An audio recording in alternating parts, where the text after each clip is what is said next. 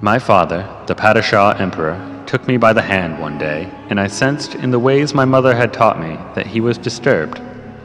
He led me down the hall of portraits to the ego likeness of the Duke Leto Atreides. I marked the strong resemblance between them, my father and the man in this portrait, both with thin, elegant faces and sharp features dominated by cold eyes.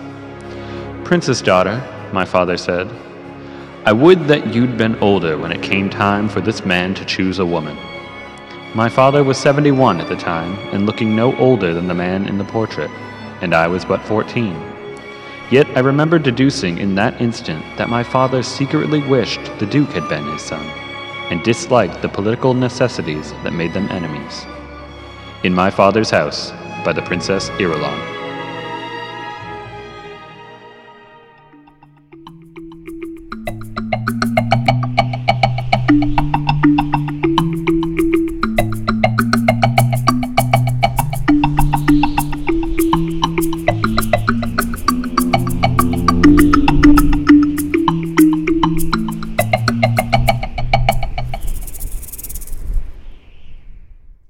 Welcome to Spice World, an inebriated exploration of Frank Herbert's Dune.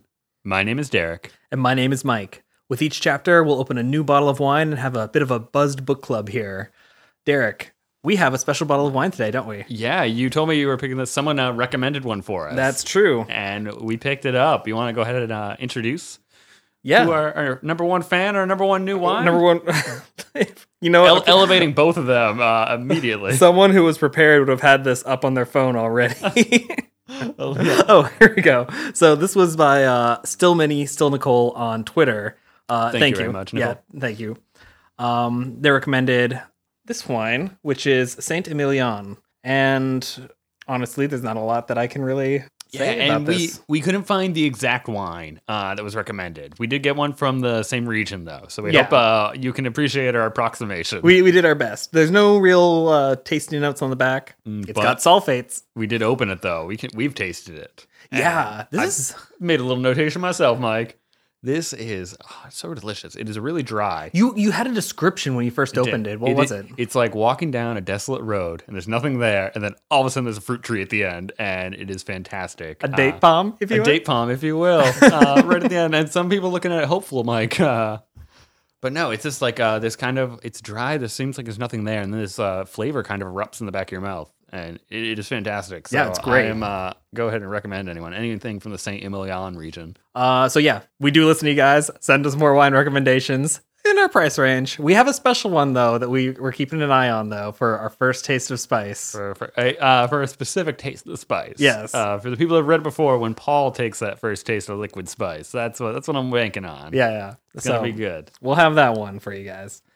Um, In the meantime, Mike, we are back in business here. yeah. I'm back from chapter 14. So on chapter fourteen, what happened? We had uh, oh, we had sort of a weird one on one with uh, Leto and Paul. Yeah, Leto and Paul. It was a dark, dark convo. I mean, it was. It's been a hard day, and we Yeah, I saw forgot. the well, no, ending it's of it. the morning now. The it's morning. the morning. Twilight has come, I'm assuming one of us has slept. and it was maybe Paul. Yeah, it might be It's Paul not this his time. thing. But yeah, uh, we saw the Duke kind of unravel slowly over two chapters. Like I felt a little odd and uncomfortable reading it. I'm sure Paul did too. Like you should rest. He's a- oh yeah, constantly Yeah. telling his dad like, "Oh, just take five, man." So we watched that kind of wrap up, and now we are moving along, and we're finally hitting the sands. Uh, if you recall, Yeah. the last line of fourteen was uh, Where- a bit of a, a kind of a lame, but just like, "Where's where's that ecologist? Where's I told him to be here Where early." Oh, is he? Oh, I know where he is. No, Yeah. do you see him? Oh. No. he's got the glass. No, it's way too early for that. Wait, wait, a- wait a minute. And uh, but no, he's being interrogated right now. that, yeah, he's- Sort of. He's going to be interrogated. Not yeah. yeah, presumably uh, simultaneously with fourteen. Yeah. When I say interrogated, I mean more like questioned profusely, less chained to a chair and beaten up.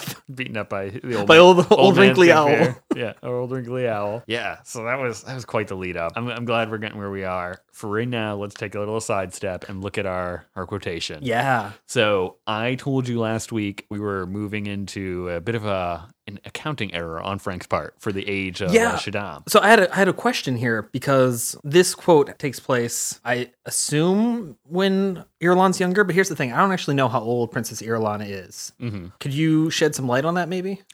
With the recent math I just did, not at all. and I'll tell you why. Oh, no. So that quote there tells you that her dad's when he was 71, she was 14. If you go to the appendix in the back of the book, which also another side note for ages, I found Jessica's age embarrassingly in the back of the book. Oh wait, the, not the encyclopedia, the regular. Not- yeah, and so the encyclopedia skips it. Oh, No. Normally they would duplicate that, which infuriates me endlessly. So I never looked in the back. Got Jessica's age right in there. Oh no. Uh, Do you know where it is? um, Appendices. Yeah, it's like uh, the sec- Yeah. second appendices, and uh, it just gives you a quick list of the major characters and has a couple age blocks for them.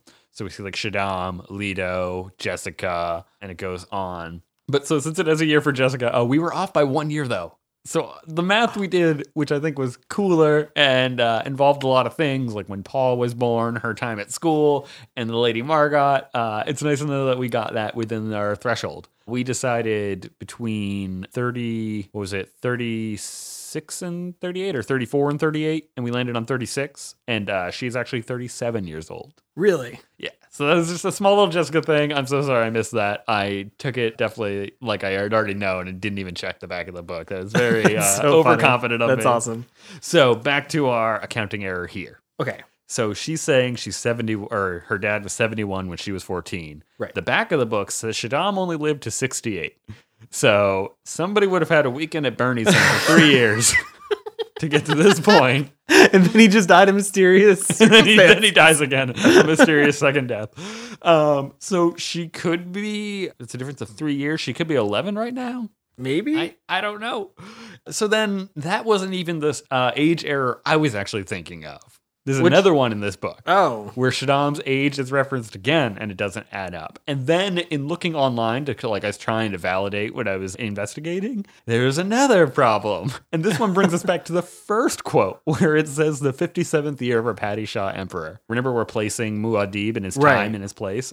All right. So if you take Shaddam's uh, birthday in the back of the book, it's Okay. 10134. All right. If you add 57 years to that, you get the current year, 10191 Right. Okay. And that makes sense. that right? Paul would be born in the Oh, no. 57th year? Paul's 15. No, it doesn't. Wait, it doesn't say he was born in the 57th year. It does, Wait, in what? fact, say. Oh, no, what? And then it gets even cooler, Mike. So they do fix this in uh, Brian Herbert's extended Dune universe. So like that's Oh. not the one we're looking at, but just as a macro kind of view on this, the way they uh, go back and fix this error is they say Shaddam's birth date was just wrong, and they just make Shaddam 15 years older, and like, eh, that's a good workaround. what the? I think hold, the cool one that came to my mind is what if you just need to reinterpret the word born in that sentence? Oh. Because remember, we're also saying this is Moadib, and we're saying his place is Arrakis, not Caladan. And this is him being born. with the Gom Jabbar, and like, so maybe you can make that kind of a thrust of Okay. like, you know, he wasn't human until this year. That's actually really cool. I think it's cool, but also like, you know, I'm greasing the wheels a little bit to Mm. You're get giving by him the here. benefit of the doubt. yeah, Or maybe maybe um, Shadon is self conscious. Maybe he just lies about his age. could be too. So then that's that's the third thing we get to Yeah. is uh so Irulan is our historian and Mm-hmm. invariably I think Frank Frank has uh, hit home that you know like the histories can be wrong, the histories can be manipulated. There's a myriad reasons that things could change or lead to one or another. Mm-hmm. And these two history chronicles could be, you know, done at different times by different people with different source material, so to speak. Right. So yeah, there- there's a number of things in universe that we can use to like sort of rationalize it out, but on its face, I think there's just some bad math in this book.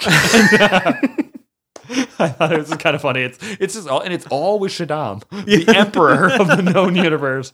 And then is hilarious that he would have messed up the first fact in the book, in the first quote, Right. which tells you to take care in the beginning The- to make sure they must that be all the careful. scales are right.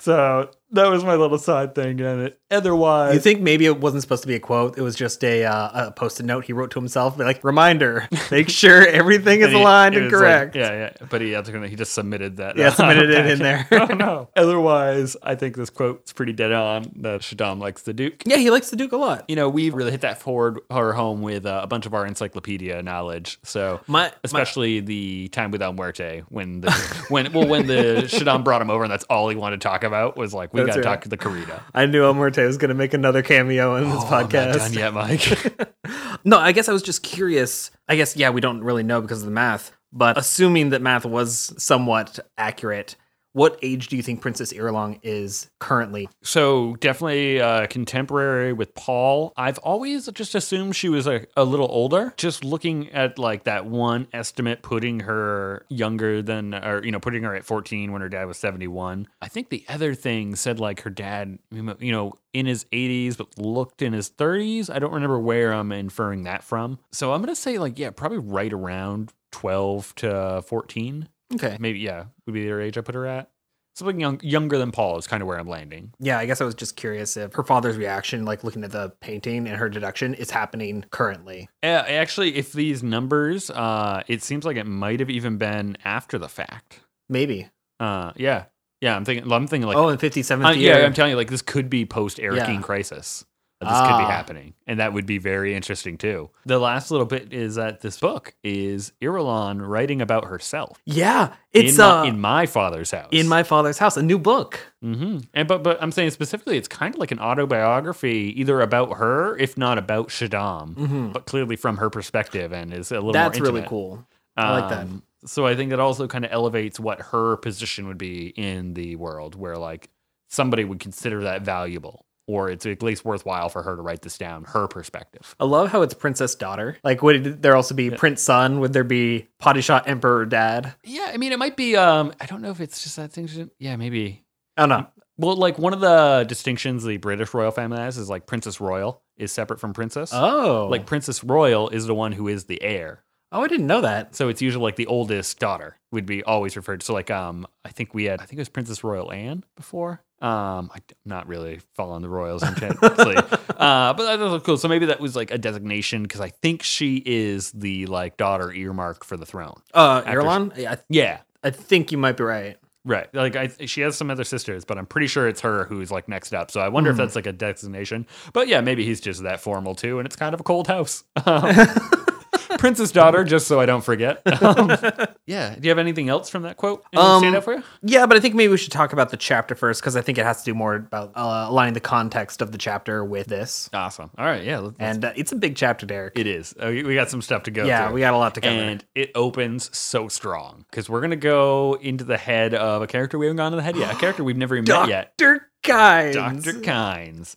And he he's showing up. He's not he's not early, Um, so he's showing up fashionably late. Yeah. but like you said, he's been interrogated all night long. So Yeah. uh, he is not in the best mood. No, no. And his wh- I guess uh, what did you expect going in? What was the perspective you wanted to see, or you thought you were going to see? I okay. Here's the thing. I thought he was going to be very, uh, very much like Yui. A little very bookish. very bookish, sort of a little bit more uh, reserved. And you know, what, I guess to maybe a little bit of a point, his outward appearance, he tries to portray that a little bit Okay, Ki- uh, I, I mixed more on than that. what he really is, because I Sure. think his internal thoughts are a lot powerful. Yeah, I, I think he's definitely wearing a bit of a mask. Yeah, I Uh, agree. I, I just don't know if I get like weakness out of it or like the bookish, but I, I get what you're saying, where you're coming from. Like, Right. He's hiding something. Yeah. Yeah, and it's like, yeah, that's not at all what we get. Right away, this man is sort of walking up with this air of, I'm going to say bravura. Uh, Yeah. You know, kind of very much like in the Duke's shoes. And we're finding he has like a kind of a Bene Gesserit view on religion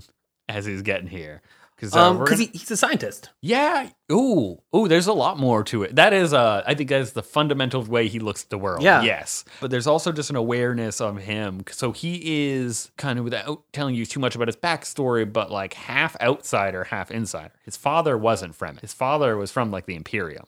Okay, yeah. And- and his oh, mother was That Fred. was uh oh, what was his name? Yeah, it hasn't been in the book. I've told you it. Pardot. Pardot, yeah. Pardot Dude, that's Kynes. awesome. he has not come up at all yet. Pardot Kynes is his old man. So I think uh, it puts Kynes in a unique view where he's like really ingrained in sort of like this traditional culture, but sees it through like the almost aristocracy eyes of the Imperium. Where like they're all very cynical people, you know, it's like the Duke and these people were Right. who were looking at controlling populations and this and that. So it's just interesting. We're gonna see him uh, grappling with a prophecy as he goes. This uh, first paragraph here too, I think is interesting. This is almost like a quick flashback where it says his first encounter left him shaken. Also, it says first encounter with the people he'd been ordered to betray left him shaken. Ooh. So we know he's being told to do something right now He by does not like the position he's been put in. by the emperor, I assume. Yes. But it's not the order to betray them that's got him shaken. No. It's uh his interaction with Paul specifically. And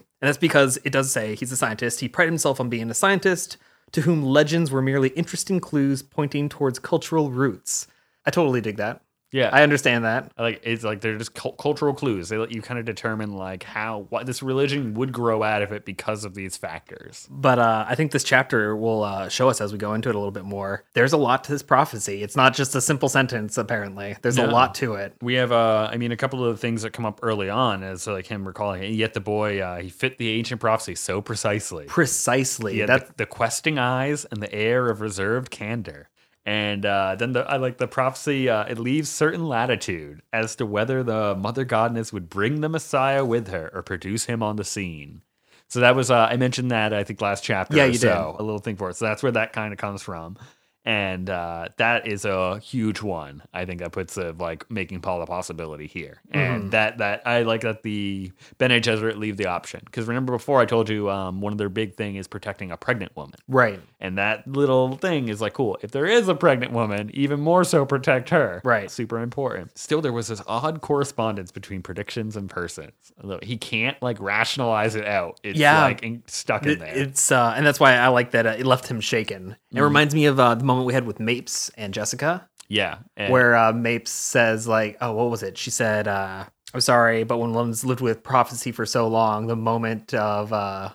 revelation. revelation is a shock." Mhm. And uh, I think that's sort of uh, Dr. Kynes' view right now Yeah. after yeah. this entire chapter. And not like willing to accept it. Exactly. For the longest time. That's how he felt after this encounter. Let's start with how he felt at the beginning of this It's encounter. beginning at mid morning. We're at the administration building on the landing field. Mm-hmm. I think it's good to note that it's still day two on Arrakis.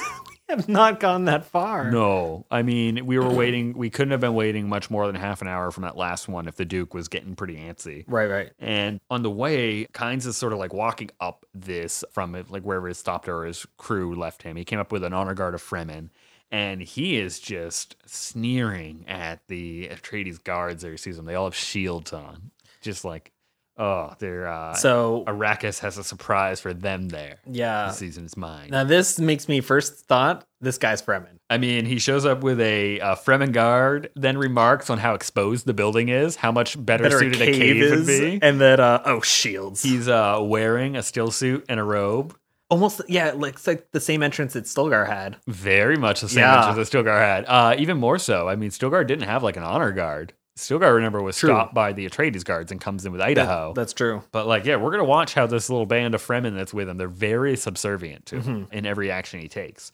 which is almost counter to how we've seen Fremen behave.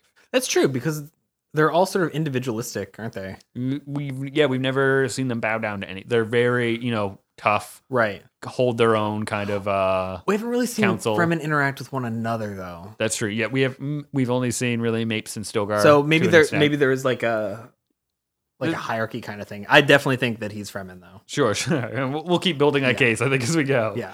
and uh, so while this is happening the uh atreides guards then emerge on the other side with kind of the duke and paul and they're coming out and again, we're having Kynes just kind of clock all of them. And he's seeing Mm-hmm. how like they're heavily armed. They got these slow pellet stunners. They got swords. They got shields. Oh, there's the pellet stunner. There it is. Yeah, that was one of the one of the words. They come out. They're wearing these uh, juba cloaks, and the Duke has one on, and it just looks all sorts It's of like- wrong. He's not really wearing it quite the right way. I'm just like I imagine like the shoulders puffy or something. like it's just weird.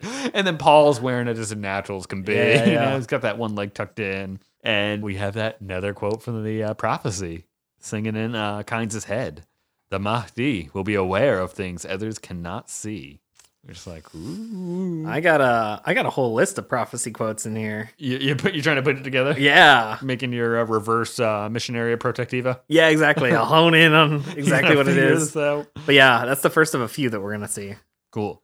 And uh, yeah, like, oh, man, I wonder if, uh, if they read all out, if they make a concise uh, document, Oh, d- or if it's just um, like scattershot. is the whole prophecy? Do we find out what it the whole thing is like written out? Uh, no, not really. There's no one long monologue that's going to be really epic and bring everything together. Uh, not, not okay. quite. We're just going to see all the pieces slowly get validated. Okay, I'm gonna I'm gonna try and connect all of these somehow. going to make your own little short story. Yeah, It'll at least be a poem. Gurney will be proud. he will. So, kinds. While he's uh, clocking the rest of these guys, he sees one ugly lump of a man come out with them too, and it's Gurney, also in a Juba cloak, uh, which we're not told how well he put his on. I guess not. And uh, Kynes just hates it right away because I guess um, Gurney had lectured him on how to like How to It's- talk or and talk address. the Duke and Paul and Yeah. like royalty, uh, let alone how condescending that must have been in general. Um, it seems like uh, he Oh, took it yeah. even more personally. That's when we find out what Thufir's been up to all night long, talking to Kynes. Oh man. So the, I think those two factors, uh, maybe the gurney just pushed him over the edge of just like being up all night and then being told this stuff. Specifically, Thufir was asking him about the Emperor's storehouses. Yeah, something uh, trying. It seems like uh, Thufir is trying to be coy with it and Mhm. like dance around, but Kind saw right through that Oh yeah. without a doubt. That's gonna yeah, that's um, coming right up on the thing of uh, ordered by the Mentat, and he has these just menacing thoughts, right? hmm Because he's thinking like they expect me to guide them to expect spice. Like, Like- I'm out here, I'm your guard, your I guide bet- dog. I've been out all night because of this. No, and yeah, ex- exactly what you're saying. Where he's like, I know you guys want those bases, and I know who told you about those bases, Mhm. Duncan Idaho. It's like because who else would know? Mm, who? Yeah, what's the other Atreides that's coming by the CH lately? But he says something that kind of threw me off guard. Yeah, yeah. What was that, Mike? Uh, that he's gonna. I will have Stilgar send Idaho's head to this duke. He told himself. What? The ducal party was only a few paces away now. like, isn't that great? This is like this is his last thought before he shakes your hand. I'm just like, I'm gonna have your friend dead and uh, send you his head. Uh. My God, yeah. So I think he's Fremen too, Mike. that one did it for me. oh man. Because one, who is telling Stilgar what to do? Yeah, Stilgar. He's in charge of a Siench, right? Duke Leto couldn't tell Stilgar what to do. He wanted Right. Ah, him to unsheath that blade. And it's just like, yeah, no, You not don't. happening. You could earn the right to unsheath that blade. I might let you do that. Oh man. Yeah. Does that put it in a little different scale for you? Well, I have a theory, and I'll I'll tell you at the end of this. But uh, just once we have all the clues in place. okay. All right. We got some more because we we switch perspectives now, Yeah. and uh, we're kind of now going to go and jump into Leto's shoes, and that's what I I love in his kind of writing style is that Mm. fluid motion between characters in a Right. conversation, and like all of a sudden I'm in Leto's head, staring down Kynes now, being like, who is this man? The- the- and- was there one other thing he said before it switches over? Uh, well, Paul is kind of I think even kicks it right off. No, no. Oh, no, what do he you says mean with, one uh, last thing. with Kynes? yeah, Uh, prior to Kynes- that, he says they'll learn soon enough who's master on Arrakis. So yeah, that's really menacing. Yeah, uh, as he's just watching him up, and then, like I said, he, he- so we say like, who's going to be your master? I'll have Stilgar kill him. then he just bows and he says, "My Lord Duke," and we're there. Oh, my Everyone- goodness. Everyone is met, and you know they're kind of there's this- introductions are made, and Paul's first question. Always cutting right to the point, this kid of just, I need to know an answer right now. Right. He asks him, "Are you a Fremen?" And Kynes, uh, he just smiles back at him, and we get this uh, enigmatic, almost answer: of, "I am accepted in both Sietch and village, young master, but I am in His Majesty's service, the Imperial Planetologist." He doesn't say yes and he doesn't say no. no, but what does that remind you of? The Imperial. I remember we were uh, we have a mystery to solve, Mike. We have a mystery of who is Liet. Oh, oh, th- well, okay. That was my theory that I wanted to save till the end. To the end. Okay. Oh, I- no, this- I, well, I, I just as we pass this up, I want to like highlight- uh, this is just we uh, one of the things for Liette was uh, serving two masters, right. And that is telling you straight like two very separate things that he wanted to highlight. Okay. And so they, I okay, We'll we'll keep coming back to that one. No, no, it's, we can we can just dive into like right now. I think that Dr. Kynes is Liette. That it's either like a title or nickname for him, or it's his first name because we don't actually know his first name yet. we don't know his first. name. No, Mm-mm. so and uh, there's there's a lot in this chapter that's going to keep pointing us that way. Uh, I think obviously, Yeah. and it gets even more in your face. But no, I think you are onto something, Okay. and I will uh, encourage you to unravel that one. all right. Uh, it might not be so satisfying when you get to the end. Oh no! Just like, oh no! Well, I'm gonna Um, put that on the uh, But yeah, no, no, that stood out. Of like that is that is so blatant. And uh, then we learn that Paul he's been watching uh, Kind's approach. So Paul has been a little sneaky, and the all of them were up there. I think they gave Paul binoculars. Oh, They watched so- him from the window. Uh, of course they did. ah, we got it. So still one to one, uh, protagonist to windows. Yeah. Uh, waiting for one to edge a lead out.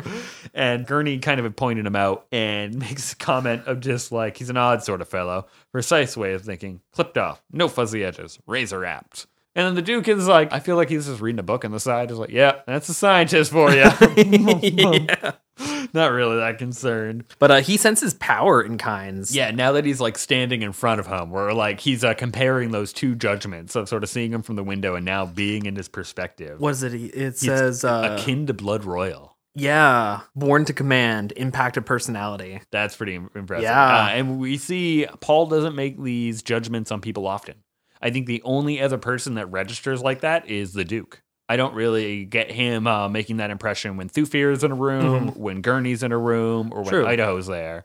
Uh, but every time the Duke's been there, we've had something like that kind of say, Right. like you know he's there, and uh, we get the same impression now from Kynes. So then Leto thanks Kynes uh, for these cloaks and still suits. Then we learn a valuable lesson of Arrakis, right? Because the Duke is like uh, he's saying, I was concerned, like you said, uh, we couldn't go out without these cool shirts on. Essentially, I'm like why? We have plenty of water. It's like, do we We're Oh, really need these? going out for a little day trip? We're gonna be right back. We've got our emergency whistles. we got our whistles. They're like, they're like little homing things. but Yep. They're, it's our little coin-sized transmitter, but yeah, we got that's what it is. it is totally a whistle. And uh, Kynes just stares at him, seeing that water, fat flesh, and he speaks coldly. You never talk of likelihoods on Arrakis, Only possibilities. only possibilities. Ah, and that is oh great. I mean, that's just good advice, anyways. Like, you go out camping, it's like, I probably won't meet a bear, but if I do, I should probably be prepared. Let's just assume we will. Yeah. And Halleck, nothing at this. So before I had offered that maybe Halleck would be a good one to send to the Fremen. This whole chapter, he spends like being like, no, no, no, no. Like, Yeah. This guy, he He, really- wants to pick a fight. Well, he just you can't wrong the Duke in front of him. Uh, and that's like his only thing he cares about. Yeah. Because we're gonna be like uh, there's a point where he's just looking out the window, doesn't even care. But once he wronged the Duke, he's right back in the conversation. He is passionately loyal to a fault. So because uh Kynes and you know what? He did just tell Kynes all about this. We just had this talk. we just had this chat. this is my one job today. He's just clapping in front of him. You cannot say that. yeah, you will say, sir. um, and he so he barks out. Uh, Leto has to sort of like signal him down, and The uh, private hand signal again. That uh, that battle language. Yep, which they, I think is also might just be a Gurney language. It seems like there's Gurney one language. call for like Gurney, Gurney, Gurney. Sit down, stop quoting. Um, he's got a few for him, uh, but that'll be an ongoing thing. And uh, at this point, I love that Paul though. I put in my notes feels compelled to pull a Gurney well, yeah, because we're thanking them for these um, these still seats. yeah, yeah. It's interesting because it says on impulse he called to mind a quotation from the OC Bible. So, is he? How many times has he read the OC Bible? Do you think? We, we got the impression that he hadn't gone through it when Yui gave it to him. That's what That it I was thought kinda too. new. But I was thinking back, and didn't uh didn't guys Helm Hayim like say that? uh Oh, just like straight out of the Orange Catholic Bible. with uh, um, prohibition on the Butlerian jihad, which would be like the most common knowledge. So, like, I don't Okay. think Paul's not wholly ignorant of the subject, Right. But we were kind of litigating: did he read the entirety of the book? Well, I'm guessing And- he read it on the uh the trip here. It, Was it's he- possible. for sure. Like, how would he just have this sort of on a whim, ready to go? Unless I guess Gurney could have quoted it, but like, That's the yeah. Uh, man, how would he get a random quote from the OC Bible stuck in his head? okay, okay. See Gurney Halleck. Of course, he would remember it because of his the mentat, mentat training. The, and the mentat I think makes both possibilities like equally on the table. Yeah. Like yeah, he could have read the entirety of the book. He also could have heard that quote eight years ago, like you know, Yeah. at like a summer birthday party with Curly Allen. with himself, he didn't have any like friends. no friends, no Yeah. never. You know, Paul was Oh. alone. Is Paul in a bowl? Gurney's wearing a birthday hat, and it's just them. That's where he learned it. yeah. Sing this one song. Teaching Paul how to thank thank you for gifts. The gift is a blessing of the river. Give And, her, uh, what's that? give her. I thought you said river just then. It Oh I- no, it did say river. says give her. Oh wow, really? Yeah. Maybe what did I copy that? Huh. That's weird. I don't know. Uh, yeah, I just had that wrong then. Um. Yeah. No. I, That's the- I well, guess kind of I assume because of Caladan and then uh, the water importance of it uh, Oh. made me like think like yeah that sounds right. do you think that anyone born in Arrakis would be like river? Yeah. they would definitely want to yeah they would want a glossary if you will. Yeah. oh man. Uh, so anyway, at that though, so the gift is the blessing of the giver. The Fremen guard that had come with um, Kynes, this Yeah. honor guard, so to speak, they all stand up and they start muttering and kind of in agitation too. So you just hear people. "Har, har, har, har," And then one looking cries over out. At him. Yeah, one cries out. Lisano Gaib. just like oh my god, that guy, that guy. I like to. Kynes whirled around, gave him a curt chopping signal with his hand, and waved the guard away. And he, they fell back, grumbling amongst themselves, trailed away behind the building. That that's what happened. They le- they leave. Yeah. Like, it's not like they just stop and go back. They have to walk around the building and leave.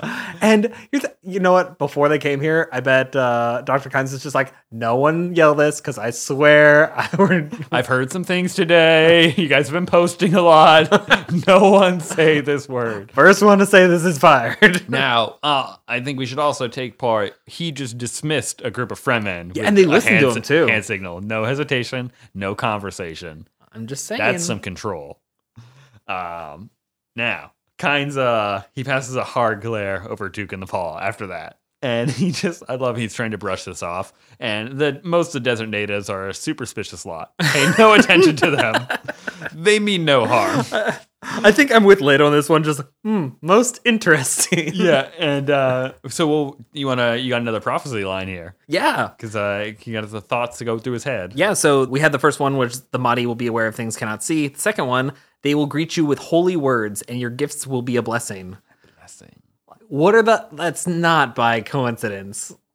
And well, so that does make us, uh, what made Paul recall that one? I'm wondering if it has to do. You know how the Bene Gesserit have like that uh that implant. Uh, Yeah, the uh, Adab. Yeah, when like something like at a, a situation or like a phrase is said, like the information will pop into their head. Mm-hmm. I wonder if somehow this was also done to him. Well, that's actually what I was going to point out. If I, that wouldn't be done to him, he would be like wholly excluded because he's not from that. technically Benny Gesserit and wouldn't really be given training by them. Correct. Is it something maybe no? Because his Now- mother wouldn't know now- either. Oh. Oh, oh, now possibly since uh, we're saying you know in our heads like this guy is our Kwisatz Haderach.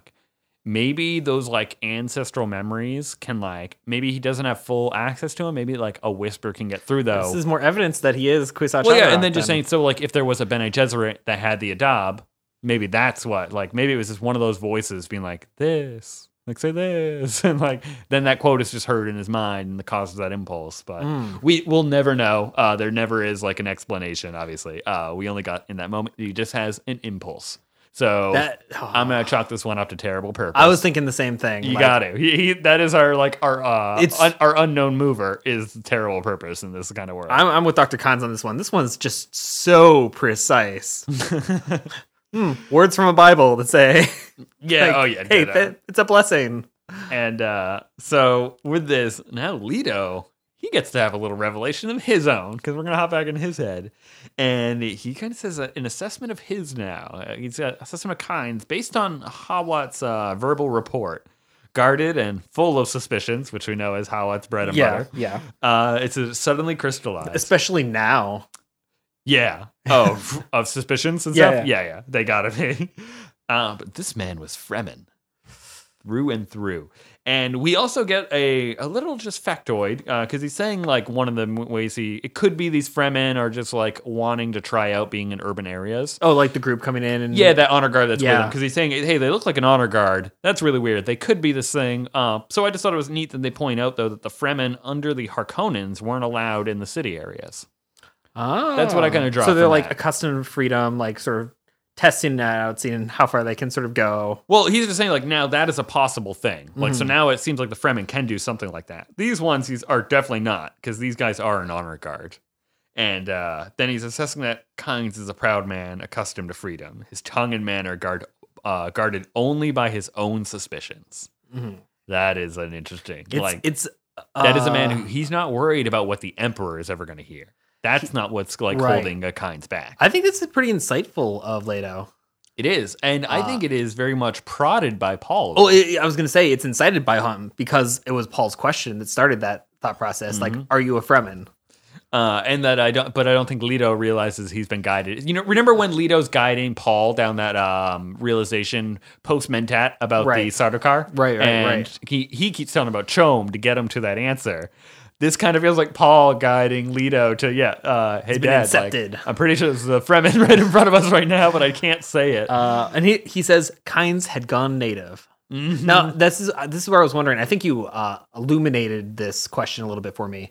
I was wondering if he was uh, native to Arrakis originally, if he was born here, but uh, you made you said his father was from the Imperium, yes, but that doesn't mean his mother was. Right. Maybe his mother was Fremen. Oh, yeah, I mean, so I did just tell you earlier his mother was Fremen. Oh, Yeah, uh, just this episode though. Uh, Oh. So before we talked about Pardot and stuff like Right. that. So that is old, but yeah. Uh, so his mother being Fremen, uh, that makes sense with uh, what uh, Yui said about uh, sort of intermingling between like the city and the Sieches. yeah, yeah. So I'm like, I guess I am kind of uh, revealing a little bit more of his story to you than uh, is just exposed yet. But that, that is, uh, I'm justifying, yeah, what he is saying. So you can take everything he said as uh, de facto. Right. Uh, he's got this history, this weird acceptance, and walks this middle line. Um, a new kind of distinction between Frau Feluchas that we haven't seen yet. Yeah. Uh, this is this is very different than what Gurney does. This is different from what Idaho does, uh, where we've seen all these men from different stations kind of walk down to the lowest form of the Frau Feluchas, you know? I mean, not, even non-existent really. The Fremen aren't Yeah, part yeah, of the Parfum yeah, exactly. They're just they're kind of considered as part of the. They're like uh, plants on the territory, I don't Right. know, animals. But this exactly. But It's- yeah. uh, Dr. Kynes, he is part of the Farfaluchas in a way because he does serve the emperor. Oh yeah, yeah. He is ingrained in it, uh, and that's why I'm saying he just is one that chooses to be down there. Now, uh, we uh, then the Duke is he's kind of ready to go. He wants to just get out on the field. Like, Yeah. let's go. I'm gonna fly the Thopter. You guys are gonna can, but Kynes puts the brakes on this a little bit, and he makes this kind of a almost like a little power move between him and Leto. of Like, yeah. let me check your still suit first. This puts Leto on edge of like, oh god. And I like how it goes right to Leto. of just like, I have to make a decision right now. Like, do I offend this man or do I let him into my shield? I'm glad they do that because I think it would have been really weird if you just like had a moment of contemplation and said, "Okay, Or if you, even if you didn't uh, hear the rationalization out, if he was Right. just like, okay, and we're just like, oh, well, that was. oh. yeah, it would just would have been weird." So I It- do it- appreciate. an opportunity would have been missed. I do Um, appreciate that. Yeah, and the Duke makes the right choice. Of he's like, I will let this guy get right up to me, and when he does, though, Gurney goes right into the balls of his feet. Yeah, Gurney, Gurney, is, like a, coiled you know, snake, like ready to strike at that point. I'm just like, go ahead, make one move. But both Kynes and uh, Leto, I like, are talking the same thing. Kynes is like, look, if I take you out there, it's my throat that gets slit. Yeah, it's like, I'm well aware. like, well, if I let you in here, it's my throat that could be slit. Um, there's just no one is really trusting right now. But it goes fine. and um, Kynes goes through, and we get sort of a little still suit 101. yeah, we get to sort of learn a little bit more about it. So you sort of just gave me the uh the bare basics of what a still suit was. Yeah, and uh, yeah, kind of like oh, overarching. Yeah, it just takes your water, processes it through. Recycles it. hmm Um yeah, so Here we got a little bit more justification for um, each step of it, and like and- how it works. Yeah, um, without digging too deeply into this, uh, I think we're going to go on for the sake of getting through this whole chapter.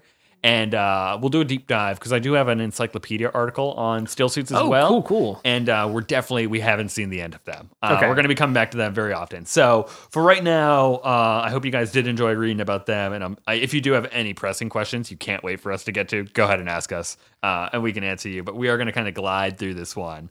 Um, just saying that. So he adjusts it for the Duke. The Duke's was off. Everything you can possibly Mm-hmm. yeah, it's just like do. everything—everything's like a little too loose or not This- quite in the s- right uh, place. I think we had like the chest need to be tightened. Oh, this forehead, you're gonna get a blister if you don't tighten Right. that. If we don't do this thing on your nose, you're gonna get a blister there. If, if the chest isn't tightened, it's not even going to work. Pretty much, just kinda like- it's just you going to might- sit there. you might as well just pour water out in the sand. yeah, uh, but if you get it right, you only lose a thimble of water a day, that's Lie insane. around the sands. and even then, um, mostly through your palms. Uh, which I thought was funny that we Right. he's telling you like Fremen, uh, we don't really wear gloves because you need your dexterity, you need your fingers. Right, right. And so they they use a plant. They use the creosote bush, which do you remember the other little? I had one Yeah. fact about that bush. Yeah, when we yeah. did it. yeah. Do you remember what it was? Was it that uh it like sends out like a little like uh It, it produces a yeah like chemical. an like an antitoxin or like a toxin to other like uh plants that come ar- too Yeah. close to it? yeah, it was. Uh, I think Or is it almost- with one other plant. Yeah, it was more specifically? kind of like a pheromone esque, uh, where it like inhibits the growth of the other plant Right. uh, from moving in to kind of like claim water and territory. Uh, so I thought that was cool that that was the one I keyed in on, and then that's the one that comes back to be like, oh, you can also use this to, as an antiperspirant for your palms. interesting. Uh, would super you would cool. you liken uh the uh creosote bush to the Fremen? Go on. In that uh, I don't know, maybe I- maybe I'm uh, on a limb here. I was hoping you were going for like a lichen fungus pun. No. And that I was gonna be really impressed by. no, uh, in that they how uh, do you- yeah, how they're do you very mean? protective of their uh, their territory and their water. Sure. What are they like inhibiting the growth of though? They're sort of like the persecuted people at this point. Mm, I guess you're right. Never mind. I get where you're going for it. There- There's something there. I don't know. Uh, it is at very least adapted to survive in a harsh, harsh environment, Right. and uh, it makes do with its other plants without conquering them. I think Gotcha. that, that and maybe that's kind of something. Well, that- maybe that's something. Yeah, yeah, that's what I'm kind of chalking up to the creosote. Uh, So I'm just like we got Duke Leto as like a hawk. We have Paul as this mouse. I guess. hold, like, up, hold up on that. I'm just saying.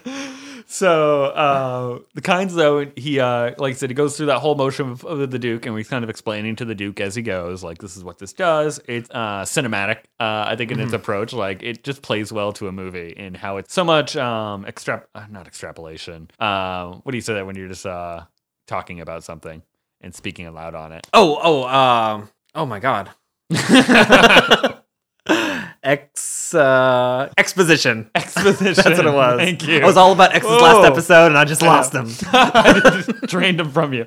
Yeah, so it's just like uh, just straight exposition. Uh, it's Yeah. very straight literal. Um, but it's it's gonna set us up going forward. Every time we put a still suit on, we're gonna think back to this Do conversation. you, do you think in the uh, the David Lynch, she's just like, uh, why don't you tell me what these still how these still slits work? And he like looks at the camera and winks. yeah. Dun, dun, dun, dun.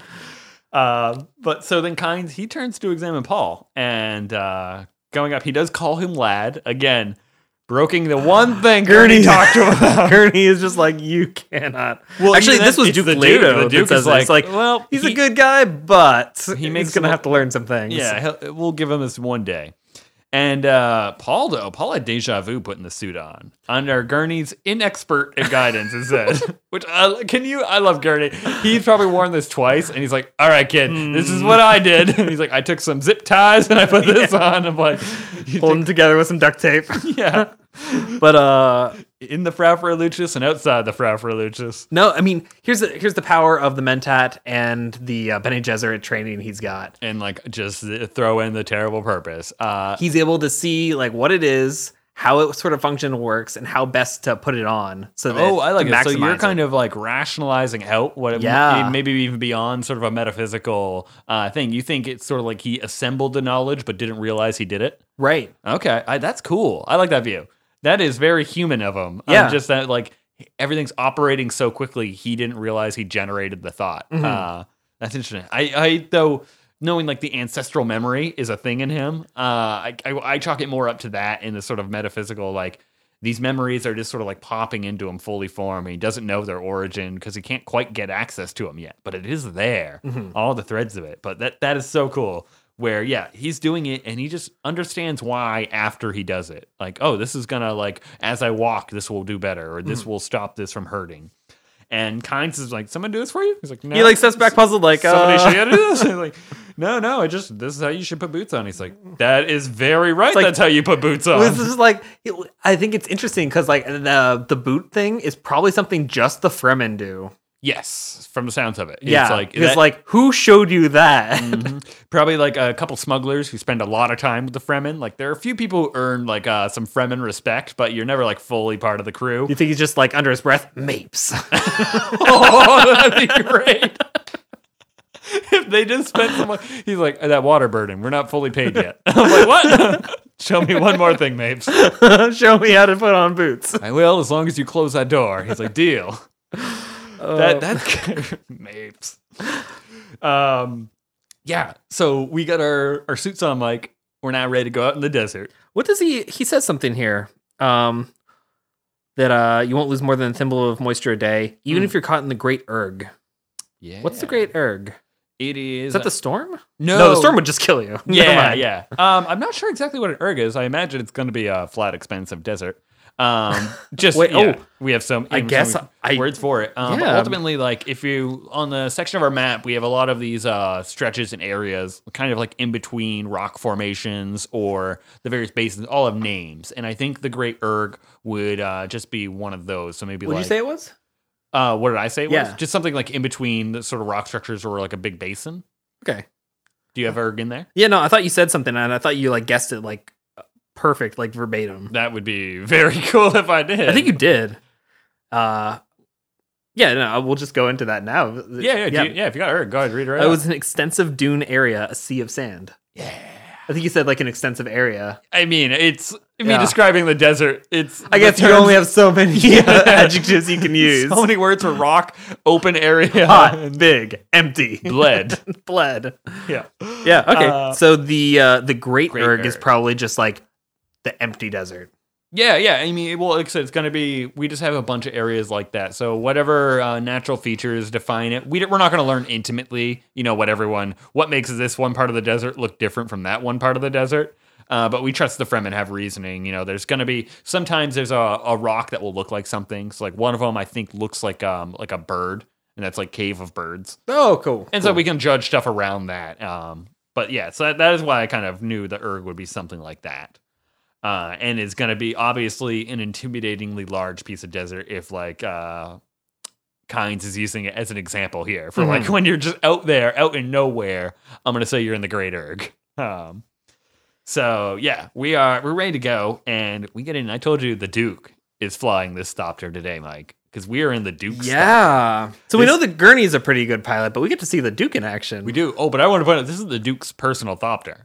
This Oh. is like this is the- like Th- They brought this from Caladan. uh whether or not they did that, this is just the one he's comfortable flying, and we know this from a few clues later on. Uh, he's gonna tell Gurney like, "I know this machine better than you. Don't worry." Right. On a few things, I- but also when Kynes is getting in, there's like a padded luxury to the craft, and he just goes, "It's so soft." When he You know like, what? I sits think into this it. is from Cal. I bet this is his personal one. I bet it is from Caladan we because had air power on Caladan. we had air power. And here's the thing: why would they take the time to install all of this when they just barely got the H's scraped off of the chairs? Off the chair. like, I, I think this is definitely. Maybe we were short on chairs, Mike. I think he's intimately familiar with this vehicle, which is why he's like, I know how much this can take. Yeah, yeah, I, I agree. Uh, I've been doing barrel rolls for days. It's- And like every time uh, they comment on how he's doing, he's so calm. He knows where all these controls are. Mm-hmm. It's just second nature for him. So we take off, and uh, is it kind of cool when this skids off? Uh, the air, like you cup it, and this little jet pushes you. And I think he says it takes like um, 10, me- 10 meters for to jump off on the first run. So I have been trying to really imagine what a Thopter looks like. Mm-hmm. And uh, I've seen so many different pieces of art out there. Some of them look like birds, others look like bugs. Uh, one just looks like this weird uh, ball with some like little cups that it's like trying to like push oh yeah, down. yeah, yeah. I've seen that one. I think that was the weirdest that's one I the, saw. That's the Jaredowski one, I think. oh, is it? yeah. Yeah, I wasn't too fond of that one. I thought it was a little odd. Like, I think he took the cupping, the air Yeah, a little yeah. too literally. But uh, I, I imagine it's somewhere between like a bird and a dragonfly. With like the engines on it, especially. Right. I see like uh, Dragonfly with even more beetle-esque wings. Um, and it looks like you can like the the wings have like some sort of like movement to them, but they can like become rigid and fan stiff metal, as well. Mike. Fan, And metal. metal. Yes. Totally pliable. You can adjust its length and everything. It is very cool. Um, yeah, uh, one of the f- best ones I saw a rendition was like uh, it made it look even a little more um, kind of like a, a jet, Right. where it like emphasized more of those uh, engines on it that are pushing it. Mm-hmm. Um, I like how small it feels like this vehicle is. I get very much like a minivan size to it yeah. uh, give or take, and these wings coming off and some sort of tail. Uh, oh, it, it is just neat. It's And cool. They take off. We know that it has like a. There's got to be like a bar because that was what Paul had on his room for the door. Oh, there's, the thr- there's a thrust right, bar. right, right. Um, of one of the few things we saw for it. But uh, so this takes off and we head southeast. We're going over the shield wall. Now we've been staring at the shield wall for I think two or three chapters now Mm. moon uh, moon frosted rocks every time uh, when we saw light go down over it. So now we're gonna finally pop over the shield wall, and oh, it is great. And we have a little discussion along the way. Uh, we're gonna talk everything from uh, I think like uh, still suits to like uh, the sketches, and uh, Kynes even kind of he makes this weird offer to I might offer to show you a CH factory one day Sometime, yeah. They, great political it's double sort of a speech. weird back and forth between them. Question about the the shield wall. I don't know if this uh, was mentioned na- like at this point or a little bit further in this conversation.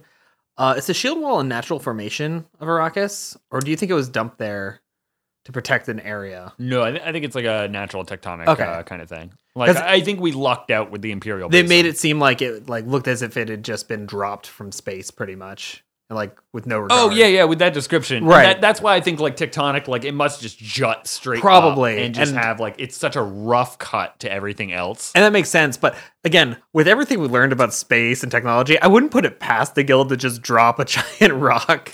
Ooh, remember that moon that blew up uh, Oh. 200,000 years Oh. ago? Maybe Yeah. it's a moon wall. Oh, that's called Moonwall. Could be. Maybe the basin's a crater? That uh no, you would be able to tell if it was a crater, I think. Well, I guess Space. I, don't know, I guess like, maybe you wouldn't. I don't- Who maybe knows? the, the worms could tear it up. Who, Depends on how long ago it was and how 200,000 much years. sand traveled. Yeah, okay. Yeah. Okay. Yeah, it's I make time. a case for that, yeah. I think it's, it's, it's interesting. We're putting it on the board as a possibility. it's on the board. uh, but I just love uh, there's some devil speak uh, in the CH Factory invitation though to that, uh, where he's like, I might offer to one day show you something. Probably not though. and um, then uh, that's when we kind of learn about this uh, the creosote bush thing, and uh, ultimately, Kynes he's sitting in this passenger seat. He is confused at this point uh, of like he's sizing up Paul and Leto of Mhm. just like it's this strange combination of softness and arm strength. There was a poise to them totally unlike the Harkonnens because he's seeing the shields, the swords, the this, but like they're water fat, they're a little stupid. Like what is going on? Water fat. I love that. Water saying. fat is always fun. It's like such good shade. I'm just like, what does that mean? I'm healthy, dude. I'm hydrated. you just gotta be like, oh, Get off my back. you 70 percenters. Who knows what their water content is? yeah, I guess that's it would be. it doesn't change, that's all I know. what do you mean? Well, if their water is like constantly recycled. Uh, no, they have like a lower body content than uh, Oh. like your body adjusts overall. Uh, so like one of the cool things with still suits is your still suit is uncomfortable until you get used to having less water in your body. Like you adapt to just less uh, water in your system, Hmm. part of the environment. Uh, and that's why uh, when Paul says he puts it on, it feels like all slick. Like that is what normalizes, I guess. Once your skin is a little less saturated with water and it's always a little drier, the skin, the suit isn't so slick and nasty feeling. Ah. It feels a little more comfortable. Um, so uh, yeah, we you were saying we have like an awkward uh, Mm-hmm. Mm-hmm. conversation along the way Mhm. and it begins. so Kynes, he doesn't seem to care uh, much about being pressed on his job. He does Hmm. not like it when you talk about being a planetologist, though. Yeah. That is like the touchy issue for him, which is really weird. So uh, I think Leto is sort of just asking him about like, "Hey, you're the judge of the change. Like, how's this all going to shake out in your report?" Is it- yeah, you gonna say good things? yeah. Well, he's like, "The Harkonnens left. You came." It's like, what else is there to say? and like uh there's like a momentary t- or uh, yeah Leto responds like and is there is everything as it should be like is there anything we should be doing and not doing Right. there's just like tension on the jaw and Kynes' muscle and I think that goes back to the beginning where you're saying like he, He- ordered to betray them so I that ooh cuts right to him is it Mm-hmm. as it should be Kynes is there anything you want to tell me Right, right. which is not what Leto I think means by that he means like is there anything I need to tell you Right. because like we can get on the same page right now. There's some mixed messages right now. yeah. So as planetologist and judge of the change, I am direct subject of the Imperium, my lord. And the Duke guy, he just smiles grimly. But we both know the realities. like, oh, I love that. Of like Yeah. how we all just throw the uh, Frau Ferlucci's like, we're, this is a joke, right? Every- like the same when that fatuous legal statement, end all disputes. That's what this is. This is just meaningless.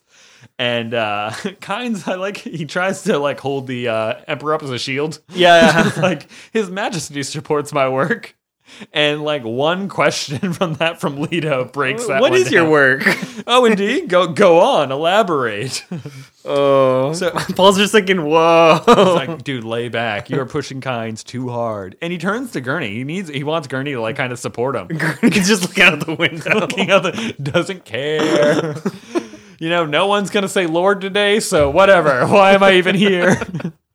and uh, he just kind of kind of goes on. He explains uh, it's sort of uh, vague uh, vagaries of what a planetologist does. Of like, you know, there's no way to exhaust my work. You know, core sampling. There's always something to learn and do. Yeah, there's a whole planet. Like we can always go to a different area and learn something. Can never exhaust the possibilities of an entire planet. An entire planet. And uh Leto, he knows, you know, right where you're getting it. He's like, he wants to know, like, are you investigating the spice? Right. You know, let's just get let's cut right to it. And bear in mind, kinds, this is my this is now my fife. My methods differ from those of the Harkonnens. I don't care if you study the spice, as long as I get a share of what you discover. Uh, and then he asks them, like, if the Harkonnens discouraged it, which we don't get a response back. So that seems like a yes to me. Maybe. I don't know. What do you what do you think? Maybe it's not that they discovered it. Maybe that they, uh, maybe that they do investigate it, or they maybe not that they investigate it. Maybe they know something about it already. Well, see, this gives me the impression that like Kynes has been investigating it and he wasn't allowed to investigate it. Mm. Like this is sort of like a I'm not going to say a thing until I know how you feel. Right. But, you know, kind of like let this all play out. But it, it seems like Kynes is definitely, and we know from how Paul is watching this conversation. Right. Mm-hmm. Kynes is interested in the spice, very much so. But I don't think, yeah, I don't think he told the Harkonnens much about it at all. And uh, you know, the Duke's trying to we get this great line uh where the Duke's so, you know trying to dissuade him, like, look, you're gonna be fine, you don't gotta fear about your life. It's it's awkward. He stared back without answering. Like what a tense moment. Yeah, in between like when he asked him about if the Mm-hmm. Harkonnens did. Yeah, just sitting blankly. He's like, You can speak plainly. And all that the he gets kinds to mutter. And I like how when he mutters, like that to me is like this is almost him talking to himself, not really even saying this line to Leto necessarily. The Imperial Court is indeed a long way off. And that's those two thoughts are in his mind concurrently. What Leto's talking about, and these are the people I've been ordered to betray. Right. I'm like, Whoa. He has a he has another thought though too, right? mm-hmm. It's like what does this wa- water soft such a great water soft invader expect. and he does call him invader again. Like this is his home. Arrakis is his place. That's I a think. good. That's a good point. Yeah. That perspective of ownership. Yeah. and um, uh, I was just gonna say presence, but like uh, just that it's kind of like his property. Like Yeah. yeah. he owns this kind of place. So when he says master of Arrakis, do you think he's referring to himself, or do you think he's referring to the Fremen? I think no. I think then he's referring to the environment. I think Ah, that's the ecologist uh, kind of coming through. Because that is going to color kinds through and through of like he is a man with nature and understands the processes of nature. Right. Nature is all about consequences. Uh, and I think that's what he's not seeing them not take uh, into account consequences. So, yeah, what does this water soft invader expect? And does he think me fool enough to enlist with him? Mm-hmm. It's It's like that's what he thinks the Duke is looking for right now. which he kind of is. Sort of. I mean, I think the Duke uh He wants he wants the judge of the change to be on his side. Well, he wants those bases right now, or his Yeah. thing. Um, yeah, yeah. I mean, I don't know. Uh, I guess how far I would, s- or where I think he would draw the line. I guess ultimately, yeah, that would be the end game of it. Um, Right. And I don't know where the Duke would be satisfied because we know we can't buy the Judge of the Change, Right. But like, Duke's not stopping. As it is right now, his uh, view of the Duke is not a real positive one.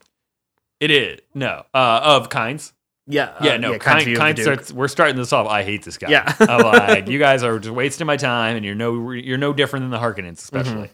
And so then we end up with uh, the Duke. He kind of chuckles at him. So we're having this awkward conversation, and he, I detect a sour note in your voice, sir. So I love, it. like, Mm. great, yeah. Address it straight on. There's never going to be like coyness with him. And Mm-hmm. We've waited in here with our mob of tame killers, eh? And we expect you to realize immediately that we are different from the Harkonnens. Ah, the tame killers. Thupir, Gurney. Tame? I don't know if that's the word. No, I Sting Gurney. know. um, Well, speaking of which, we're gonna get a little bit of Gurney right now. we are. Because uh, Ki- Kynes, he retorts back and uh, he brings up the propaganda of like, oh, I've heard the yada yada. Uh, Love the good Duke, your core of Yeah, and Gurney just barks right at because you, you insulted the Duke. Boom. That gets Gurney. Guard he's, dog. He's not looking out that window. guard dog Gurney. and uh, Paul's going to put a hand on Gurney. Yeah. And Leto is like kind of scolding him from the front. I'm just like, hold on, man. Down boy. It's just four of us in the car. Like, there's no one else that he's gonna hear like insult me right Hmm. now. It's not like he's uh, disparaging me in front of the men. And uh, yeah, he's telling Leto like Leto wants to use these bases, and he presses Kynes, asking if the Emperor like uh, would concur with his opinion on Yeah. the matter. and uh, Kynes he darts a hard stare at that Duke. Well, it's yeah. Do you got that? Of uh, Arrakis could be an Eden if its rulers would look up from the grubbing spice, from the grubbing for spice. Um, ultimately, he doesn't really. He sort of just dodges the question. It's like they're not being used, but they could be used. Does His Majesty concur? And it's just like, Yeah, yeah, like, and that's the second time Leto's kind of pressing him, where he's using the Emperor as Yeah. a shield. Of like, and I think that's like Leto's feeling. Like, there's something the Emperor's not here. right, Like, what is actually going on here? Uh, and I know, I you know, I've talked to Shaddam. Shaddam does not care about a gu- like a cactus growing station in the middle of this desert. he's not coming down here to see it. And that's like it sparks up Car- Kynes, where he's saying, and they have this uh, quick exchange of lines where they're both talking about the same thing differently like Arrakis could be an Eden if your rulers would look up from the spice. So spice is the source. Everyone just all they look at that, and then you have the Duke be like, well, what? Uh, how is a planet to become an Eden without money? 'Cause what you know, we need the spice to get money to make it into an Eden. That's Right. how I see this equation working. And then we have Kynes come back with what is money if it won't buy the services you need? Now we know what those services are. which services? Wh- What do you, what do you think you need to turn uh, a desert planet into an Eden? Oh, you need water. No, No? you need a weather satellite. Oh, What's what's the service that money can't buy us, Mike? That's true. And we don't know why. You know what did we have? To Oh, figure so out? that's what he's referring to. that's it. Remember how Hawat said, Right. no matter how long our reach could go, that meant had implied it would not be within It's our like reach. they could not afford it. that is what he's saying here. Okay. You I, want- I you didn't want- put two and two together on that. So this is uh we had um that dual uh allegiance kind of line. Mhm. This is just pulling that other mystery that we had. All mysteries of the Fremen kind of lead back to this guy in a way. So interesting.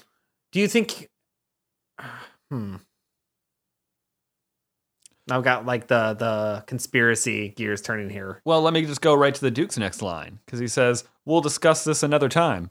Uh, right now, I believe we're coming to the end of the dialogue. that was good. That was good. Hey, Thank you. Um, so he, he realizes. Uh, I, so I just want to point there that they're both. Uh, the Duke is just seeing a world where Chom and money is the you know that's the center of his universe, and uh, I think uh, Kynes is trying to show him something bigger. So Kynes Arrakis is the center of his universe. Right. This is my planet, my world. Anything. If you understand a world, you can make these things happen. Mm-hmm. So that also tells me that uh, Kynes knows a different way to get to Eden, because like Oh, money isn't the way to Eden. Right. You know, th- if money can't get you there, They need So- something though. kinds of or so then the duke uh, feeling like um we're onto something but like i've hit a chord and we're not getting anywhere so like you know what Best, best to just exactly don't like gurney take a you take a note of this one let's just calm down and move on and go on to the next subject Paul finally breathes for the first time in like five minutes. yeah. Oh man, he's probably been on a Mentat edge. so uh, they start flying out the terrain. Uh, we're going over the shield wall now. This Yeah. is a, this is It's a a- threshold it- moment for us. and it's huge, right? gigantic. Uh, like I said, it's that's what's blocking the Coriolis storm from like barreling through the Imperial. So, Basin. but the storm does pass over them somewhat, but yeah, I don't know how. To, uh, it's enough that it's breaking the energy of it, Right. and absorbing a lot of that. So it must just be light uh, blowing over. I into the imagine thing. it's sort of the same. Oh, what is it like a like a windscreen almost, or what do they call it? Uh, a slipstream. Yeah, kind of Yeah. like uh, it just shoots it over. Yeah, And, exactly. Like yeah, the wind g- breaks around it, or the energy. Yeah. Is, yeah, it's just weighted in some way. Um, so that is our shield wall, and we just see like this uh that fractured terrain you kind of described, and it. I think now we are. This is desert. These are like um they say like uh fingertip dunes like going off into the distance. The and- Great Erg. uh, and they uh, refer to it as a like a, a delta of sand too, Mhm. which is They- using wa- there's- water imagery. To I was gonna say Mm-hmm. describe there's a this desert. whole lot of uh, imagery with sand and uh, oceans. sand and water. We're Yeah. always interchanging the two.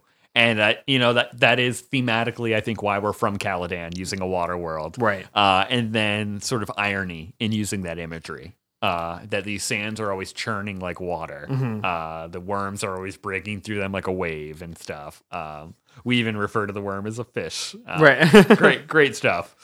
So uh, Paul asks if there are plants down there because he's looking out. He's got a window seat too. Gurney, we know, is enjoying his, and uh, we learn that they're mostly water stealers. These plants that have adapted, and I think it's uh, kind of similar, maybe in like uh, how that creosote bush was working, Right. Right. kind of claiming its own space and pushing us out. And uh, they raid each other, and then they even have to rely for the dew. And I think uh, having the dew, we're very um, acutely aware of how the dew works on here. Where those, Right. those dew flowers in the morning, that, Right. like, are adapted just to bloom at that point. And uh, if he were to find himself, this is um, Kynes telling Paul this. If you were to find yourself in the desert, you must imitate this life. And Paul responds, "You must steal water from each other." yeah, the Uh, idea outraged him, uh, and his voice betrayed his emotion. A little, little breaking of his uh, protocol. Like he was kind of that's him a little out of control. That was must have been kind of a shocking cut to him. Then. Yeah. and it kind of like, whoa, it's done, but it's not precisely my meaning. You see, my climate demands a special attitude towards water. You are aware of water at all times. You waste nothing that contains moisture. And the Duke thought, my climate. Yeah. It's like, excuse me. He didn't say that, but it's just like, uh, I caught that. yep. Uh, that's going into your totally Fremen dude. Yeah. and uh, yeah, it just comes out naturally for him. And we're getting uh, solidifying that image of uh, who Kynes really is underneath. Yeah. No, I mean, the, that mask is sort of starting to uh, fall a little bit. A little, little slip, a little bit. yeah. And uh, so we're coming up. We uh, adjust our approach because we have a little storm uh, that's coming around. So we kind of turns uh, just to get around there. And we learn we're flying at like uh, 2,000 meters high.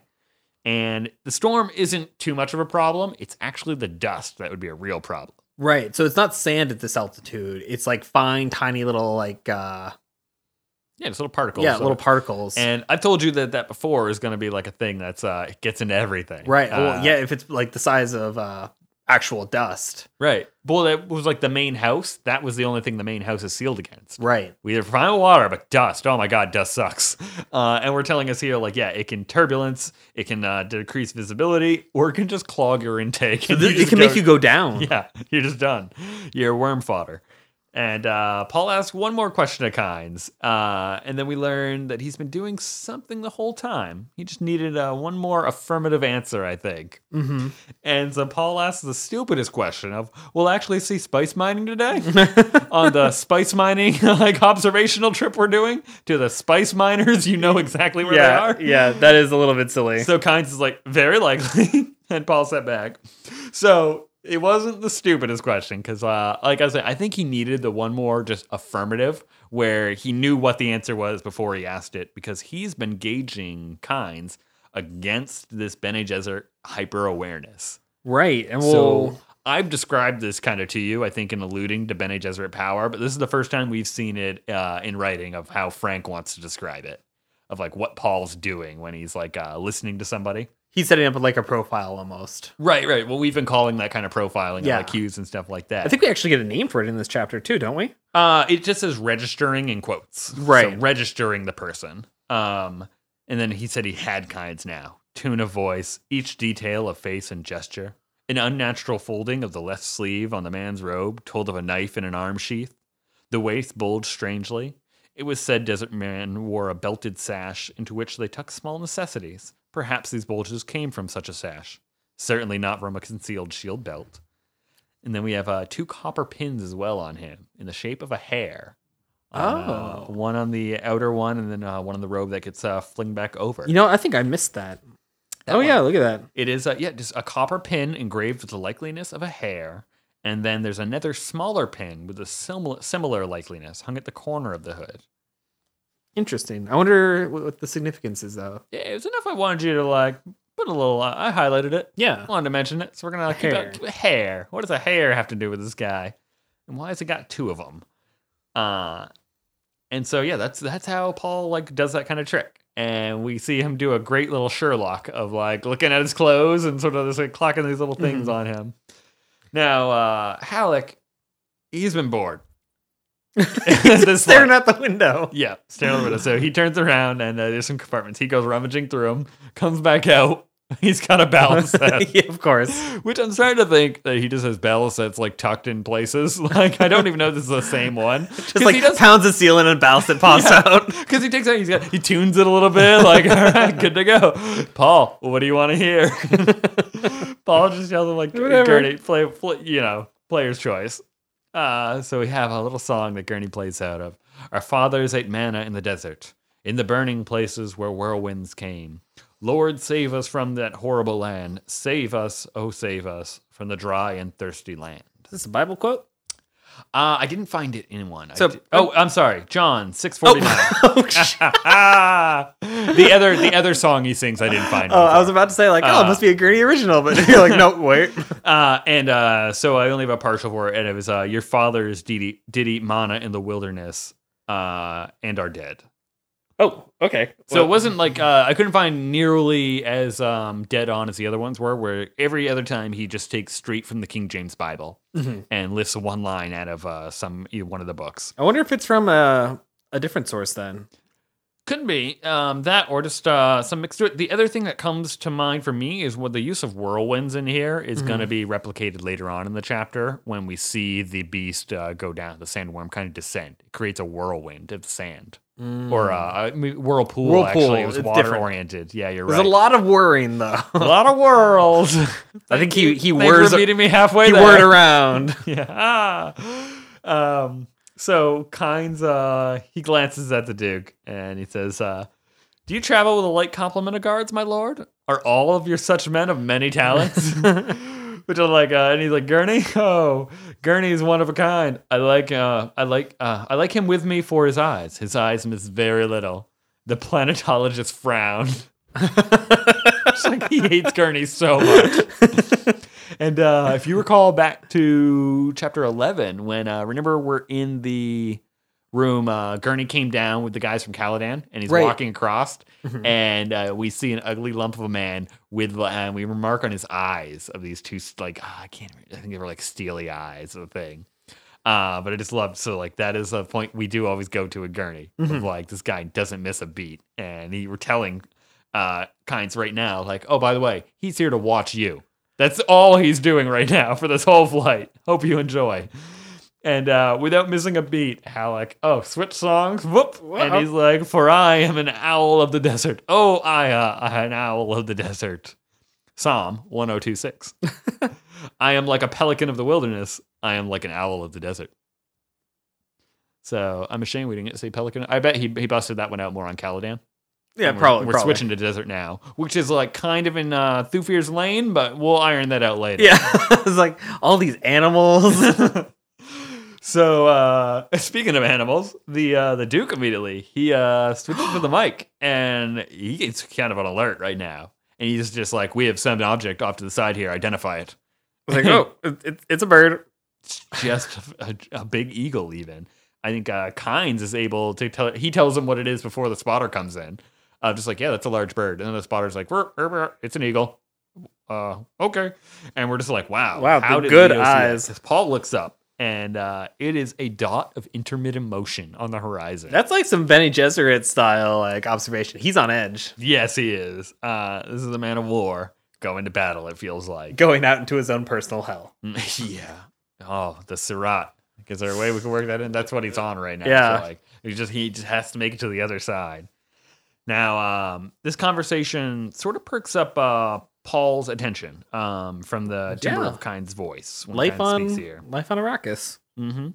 And the Duke, uh, he asks if anyone's ever walked out of the desert, and out of this deep desert. And Halleck's playing this music stops. See, He kind of- Ernie wants to know too. yeah, he leans forward in the seat, and Kynes lets him know, like, no, no one. Uh, they've walked out of the second zone, using rock areas to the void where the worms. And I love this, where the worms seldom go.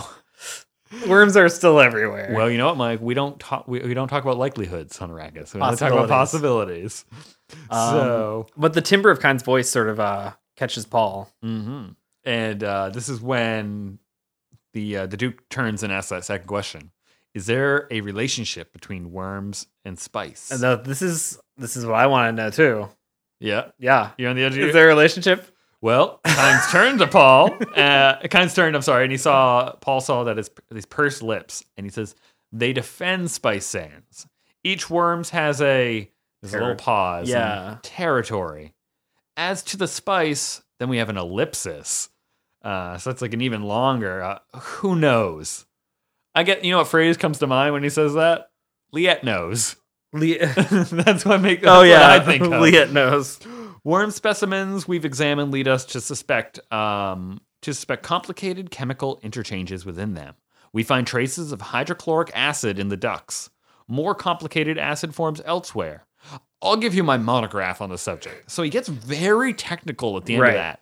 After like clearly doing two jukes in the conversation. I'm like, not gonna say this, definitely not gonna say whatever the second thing was.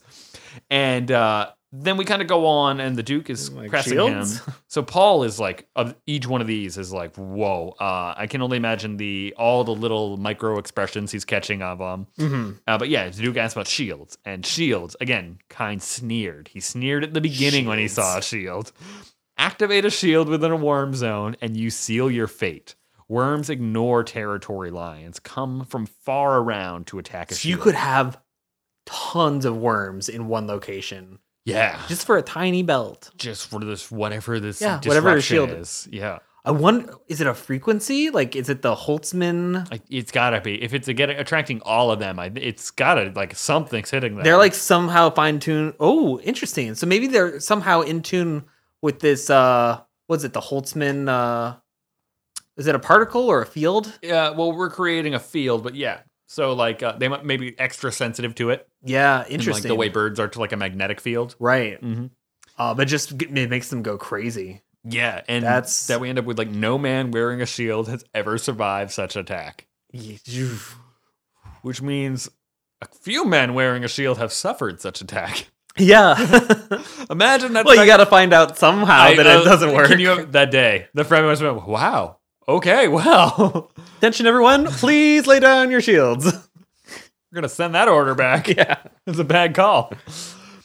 that's And, uh, wild. so that we mentioned, um, the um, what was it? The samples of them, worm samples in that first sentence. Uh, he asked like, "How are worms taken then?" Mhm. And we get a really weird. Oh yeah, one. because we've gotten specimens before to sort of study, right? We know that from yeah, both what Yui said and then uh, worm specimens we've examined. He said led us to suspect on the chemical analysis and Right. stuff. So yeah, but yeah, Yui was the first one to introduce that to us, uh, telling us that they were like hundred meters, I think, long. These smaller kind of uh, ones, and high voltage electrical shocks applied separately to each ring segment is the only known way of killing and and preserving an entire worm.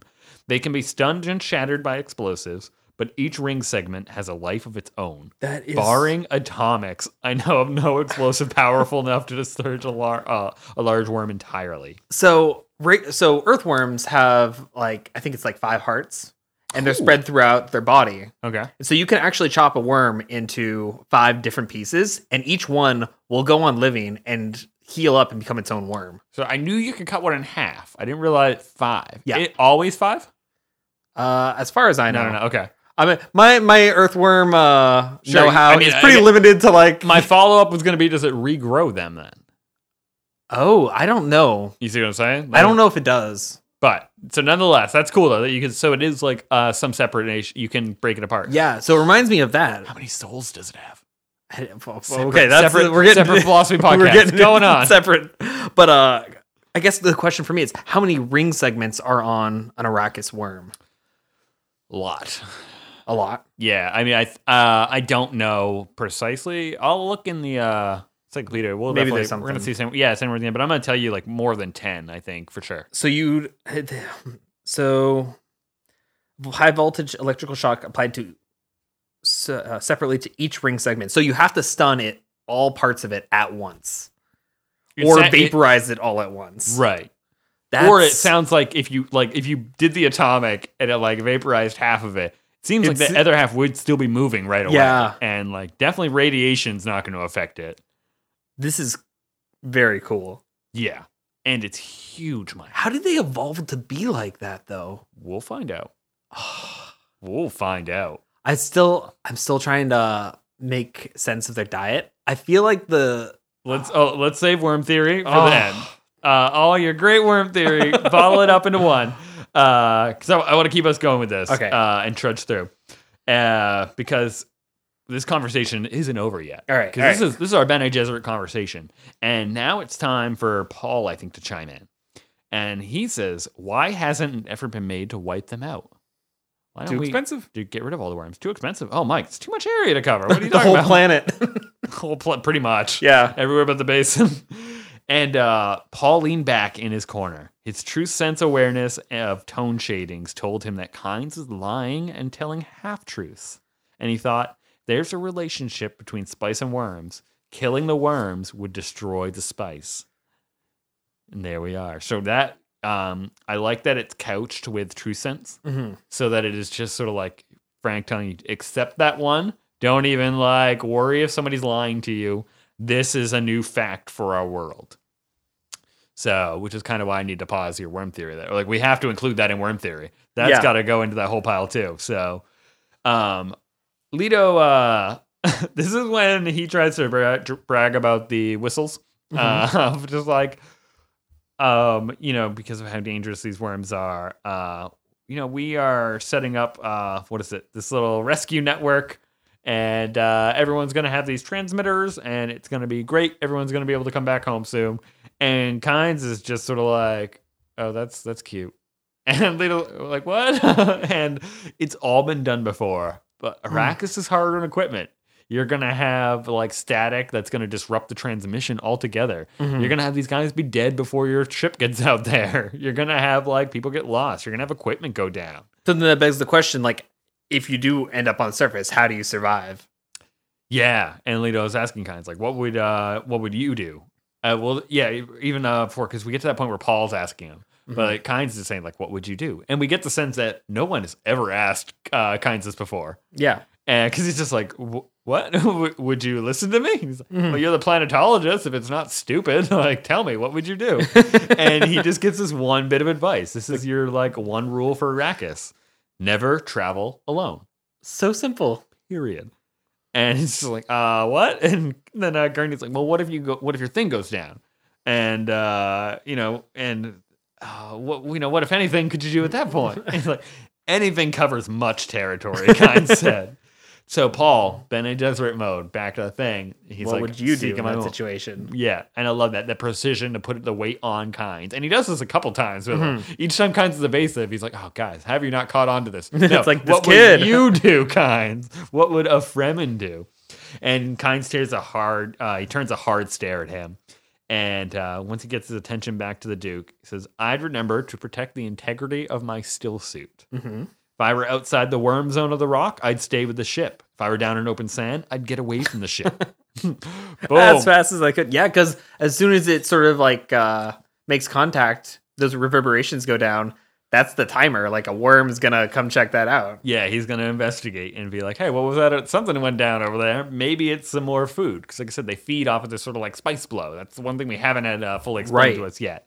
Uh, so they're gonna come investigate anything, and he tells them if you get like a thousand meters away, that should be enough. Hide under your robe and just wait for the worm to go. And uh, they're just like, "What? You just what? You just wait?" like, and then what? And he's like, then you just walk out and you just make sure, for the love of God, don't hit drum sand and don't hit a tidal dust basin. Right. And then we learn a little bit about what those are. And again, tidal basin, water, Yes. sort of equating uh, Well, sand we- to water. Tidal dust. Yeah. I'm just saying, tidal is describing the dust, is augmenting the dust in that word. Yeah. Doesn't And- it uh, describe it though as Well, you're saying a tidal basin. Uh, I just mean like it so says tidal dust the- basin? right, right. So the basin though is just like that empty expanse of land, and the dust has formed in there through tides, and then has like the actual tide, uh, Ah. describing like the motions of it within it. Uh, so just, the basin is sort of like containing the fluid in the sense being dust. Oh, Okay. That is all I meant of uh, just to clarify of like what title is augmenting there. Um, because yeah, he says like if you step into that, you will just be swallowed whole. Some are so vast that they have currents and tides. Right. That's so crazy. And there was another um another sand word. I it's somewhere in the glossary. I'm sure one day you'll find it. And it was like uh a word for like if a canyon got filled with dust. Oh. So it would just be like it's like a tra- it's basically like a trap you would never see. It's like quicksand, you hit it, yeah, basically. you voom, you go down because it's this this much finer particle, Wow. you know, in between like rock walls, but uh, from the surface you'd never tell the difference. Uh, so then drum sand, um, I don't know if drum sand is a real formation.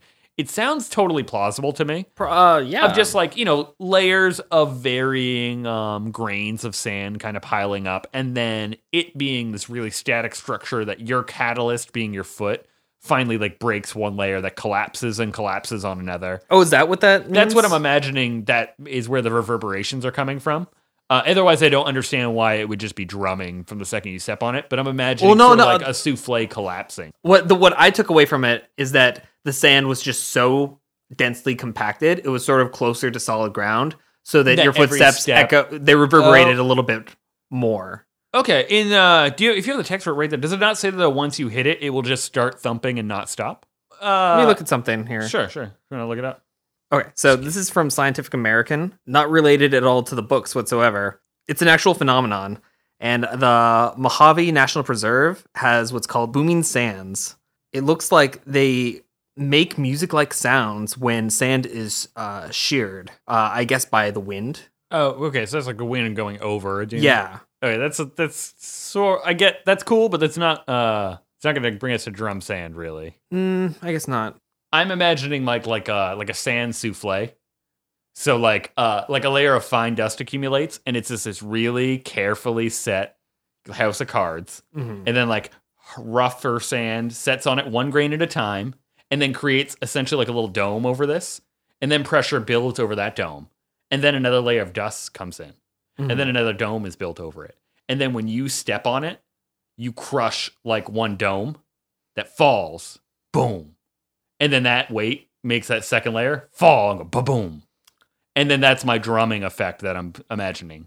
That then is reverberating for a while after you do your one step in the sand. so okay, so here's my theory as to what drum sand is. Okay. Or um, let me. This is, yeah, we're each like we're taking a shot at drum All sand right. today, and this might be the weirdest rabbit hole yet. Yeah. and okay, this is by this article that I found. Uh, it has to do more with the wind, but it does make an interesting point here of how it can create this thrumming kind of sensation and sound. Okay. So, despite whatever the source of it is, if it's compacted enough and you hit it the ground hard enough, Uh huh. and I guess we're assuming, you know, always to the most extreme in this book. Oh That, yeah, yeah, uh, yeah, Like a natural thing to so the it- extreme. yeah, if this uh, sand is compacted super hard, almost to a ground-like state, if you step on that sand, you start sending reverberations down.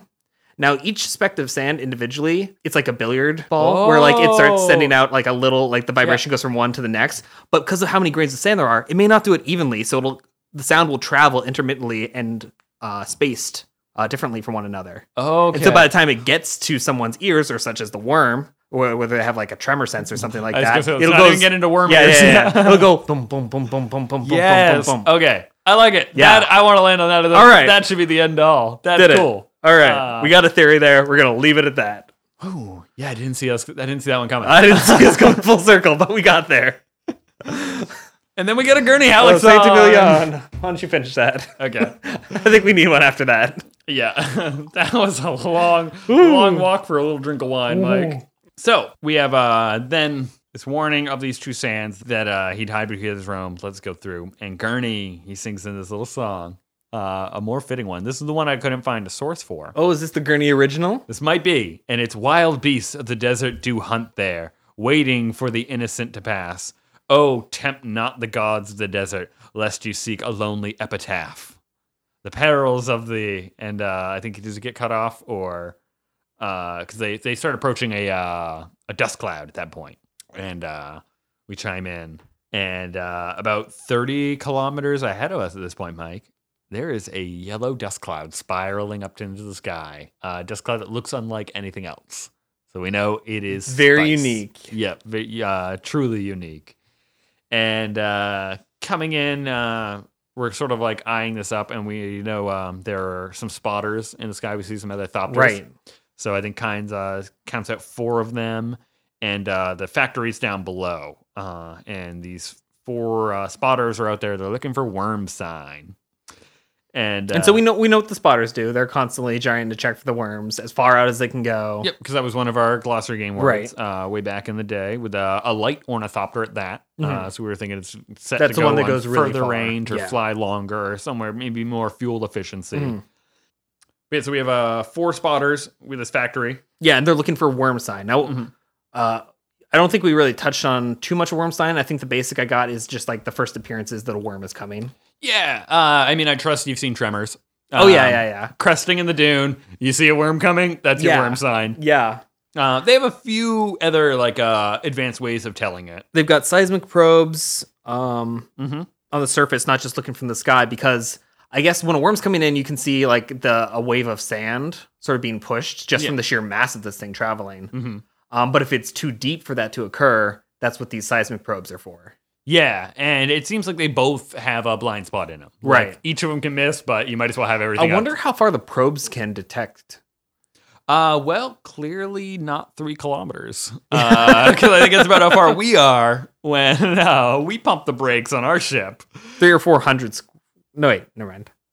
Uh, that's the uh, that's area. Oh, Uh, yeah. So the territory of a worm is uh, three to four hundred kilometers squared. Right, and that's that's uh that's a question that Paul Paul, asks. Paul was asking. Yep. and Dr. Kynes is just like, what? This kid just keeps asking like Dead-on very odd questions. and adult questions, not not what he would expect from this 15 year old water fat boy. hmm And uh, as we're rolling up, we also look around. There should be a uh, a carryall uh, up in the sky as well. Oh yeah, to, because the carryall picks up the factory. Yep, and it's like uh the extraction method. So Right. those were the three things we saw on the uh, hollow projection. Right, right. I think are the thopter, the carryall, and the harvester Mm-hmm. uh, were the bits. So uh, this point, the brakes kick in. Yeah. Our thopter banks Hmm. and turns around. Our escort that's been with us this whole time, shoom, flies forward. It's like, oh whoa. God. And the Duke, uh, he just points over to the side and is just like, that worm sign? that way, that way. is that worm Is size? this what everyone's so busy Yeah. looking for right now? Um, which kind of you ever see that? Uh, there's a great "It's Always Sunny" moment where um, Frank goes up to help a kid. He's like, can't get the paper. out." He's like, oh, what's wrong with the printer? He's like, oh, there's a paper jam. Oh, there's a paper jam in there. Oh, let me take a look. And he pulls the paper out and he's like, oh, is this it? And the guy's like, yeah, thank you. He's like, oh, did I just do your job for you? Is that what I just did? Did I just do your job for you? so I mean, maybe if he was a little more Harkonnen, I would just love to see him get on the job. I don't think that's what he's like in this. Did I just do this, guys? Because it's not hard. Uh, but he spots it. I mean, we're gonna chalk it up to how quickly he uh, picked out that eagle from the sky. Right. This guy is he's on amped. full alert. Yep. Interest, interesting. Uh, little big. Uh, little bit about the ship. Um, the ship transforms a bit depending on what like flight mode it's in. Uh, Yeah, so it says he puts it into full thopter mode. Yeah, the ship bucked uh, as its tail pods whispered to silence, stubbed wings elongated, and cupped the air. So it actually does change sort of like how it. Uh, Yeah, well, I just imagine the uh, so those engines on the side to stop, Mm-hmm. and those have probably been running a little hot this whole time, a little thrust uh, getting us going, and then the wings sort of more like a like an actual airplane guiding and Right. playing off the um, aerodynamics, and now it's sort of like uh, yeah, the fan metal is a little more extended, a little Right. more bent, and is sort of doing this like bumblebee like motion in the sky Right. now, and uh, it probably has like a little like up and down way to it. Yeah, uh, yeah, yeah. uh, less stable than like a helicopter, Mm-hmm. but uh, it's probably going to be super fuel efficient. This is the design they've gone with Right. for thousands of years now, and looks so cool. Uh, so it's just yeah, it's doing this little circular motion now up in the sky, holding out. We're uh, three kilometers from the factory now. We were thirty just a minute ago. We've, we were going pretty fast then. If that's how we just bucked and stopped wow. from the beginning of that conversation to now, we've just done twenty-seven kilometers. I guess I, I didn't give enough. Yeah, 30 kilometers. like when we saw the dust cloud, we were 30 kilometers. That was Right. at the end of that song. All we had was uh, them talk about the spotters, and boom, we're already here. Wow. Uh, so we were cruising, and we were two kilometer, two thousand meters up. Mhm. Uh, so two kilometers up, and um, That's fast. That's yeah, fast. fast and high. So vroom, and now we're just in this holding thing. So that I think also gives us a feeling for the brakes of how Can Oh, I you know. imagine just like, ha- yeah, being th- sort of thrust and some thrown? G4. I think we Wait, were- is Gurney wearing a seatbelt? he is right now. Yep. There Okay. are still seats in the thopter. Those are going to be Oh, I gone soon. thought, okay, I thought he like Oh, he got actually, like pulled up to the I'm front sorry. a little bit, right? he is Gurney Halleck. Who, who knows? He might not wear a they don't seatbelt. mention the part where Gurney gets jettisoned through the windshield. He just be holding on to the Oh, no. front. I'm fine, boss. you wouldn't say a word of complaint.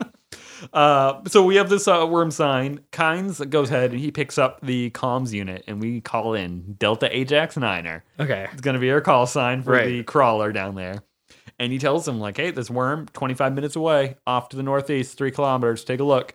Mm-hmm. And uh, they run some things up and just kind of they're really calm about it. More Yeah. that puts uh, Leto and Gurney off a little bit. Like, what's uh, they're really not taking this as big news.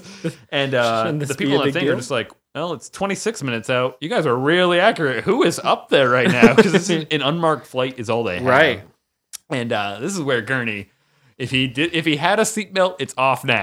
Yeah. he goes up. He is basically in the middle seat up front. I'm just like, before you say anything, who's listening right now? Like, who could possibly be down there? And he is assessing the risk and potential of the Harkonnens like overhearing them or ambushing them at this point, because we're gonna reveal that it was Leto that called that worm sign. Uh, and we tell everybody down there that it was your Duke. And uh, they go, okay, the Duke gets the bonus. And They Ger- say it very flatly, like, "Oh, great, the Duke gets more money." yeah. Oh, I mean, I Yeah. think they would too. I'm Yeah. Like, "Rah, the last thing I expected was someone just coming and take our money away. Yeah, And uh, then Gurney leans forward and is just like, and by the way, tell them to distribute the bonus amongst themselves. Uh, and then I love, this is just a great little Duke of like, we're just messing with kinds all day today. he's just like, kind the duke says uh, i forgot to mention that G- gurney is also talented in public relations kearns turned a, pub- a puzzled frown on halleck so we've gone Like, to just really, like this a straight guy? frown to like okay you're moving up in my estimation i still kind of hate you though yeah, and uh, so now we're um, i think we're just waiting for the carry all at this point and we're kind of we're not making any moves just uh, watching the scene unfold and um, so kynes directs leto to fly closer to the factory since we're out here to look at this whole spice endeavor we're going to wait for the carry all it's going to be a minute we have 26 minutes you know fly in take a look at this so we come around and we describe uh, very much that structure we saw on the hollow projection, where it's this like inverted cone tucked down into the sand, sucking it all up, moving it along into this um, uh, cylindrical uh, separator that's just uh, spraying out all the sand and dust yeah. after It's it's, using pulled out the like spice. centripetal force to like. Mhm. It's basically a giant centrifuge, right? Yeah, exactly. Uh, mounted on the back of this thing. And then it just spews up all the waste and it's collecting uh, the spice on the inside. And uh, Lito was kind of wondering, like, you know, we just had a staff meeting. I was there. Uh, he said two carryalls for every Yeah. transport we're gonna do. Where's the second carryall? And the guy kinds I like is telling him like, dude, you don't have enough equipment or people for Or, like yeah, every he's, two, tr- he's like- trying to say that until he gets interrupted. Uh, my question, or I guess, here's the thing. Mhm. Um, you said that spice miners have to be out there for a couple days usually. Yeah, it was like uh, two days. So, th- I mean, they haven't been given the order. Like, Carriol hasn't been. The Carriol was already dispatched with stuff. They didn't send another one just uh, Like- that morning, did they? They went out with one carry. The carryall brought that factory. there. Right. Yeah. But there's no way they would have known, like, in a day that Duke's going to want two Carriols there. Oh, oh, yeah, yeah. Oh, I get what you're saying. Yeah. Uh, it is possible that they left. Um, they could have left this morning. Um, because so it sounded like Kynes told them where to go. Right. Because I directed your Sandmaster to go out this place when we flew out and we were going over the shield wall. Mm-hmm. He told him to go there. So I wonder if um, now that we're kind of building up as Kynes having this uh, Fremen tap in, Mm-hmm. if he had a source and knew there was a good, you know, a spice plot was out Like there. someone let him know. Yeah, like uh, my an actual um, spice prospector, like a Fremen spice proctor, found this. Ah, like, yeah, yeah, yeah. Hey, we can do this. It's a sure thing, and we can make this. And all it's happen." close. So right? Yeah, that being the other thing, close, and I know about it. Um, but otherwise, yeah, I don't know. Maybe they've been out there for a day. Maybe they've just been looking. They just found something. But uh, I think I think you're right. Of like, it is a. It seems a little want to like expect there to be two carryalls Yeah. today. Uh, when we like that meeting ended ended terribly, but six hours ago yeah, uh, six or eight, I guess, depending on how far into the day we are.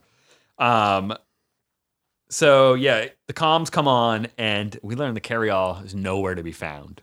We uh, run through the motions. All the spotters are calling in one by one. We find out. Uh, so there, one is called spotter control, and then you have the other ones, Mhm. and no one knows where this carryall went. Uh, carryall's got a crew of a couple people on it too. that's uh that means 26 minutes to find this carryall. No, less to find it because we need to get it there, Right. pick everything up, and go.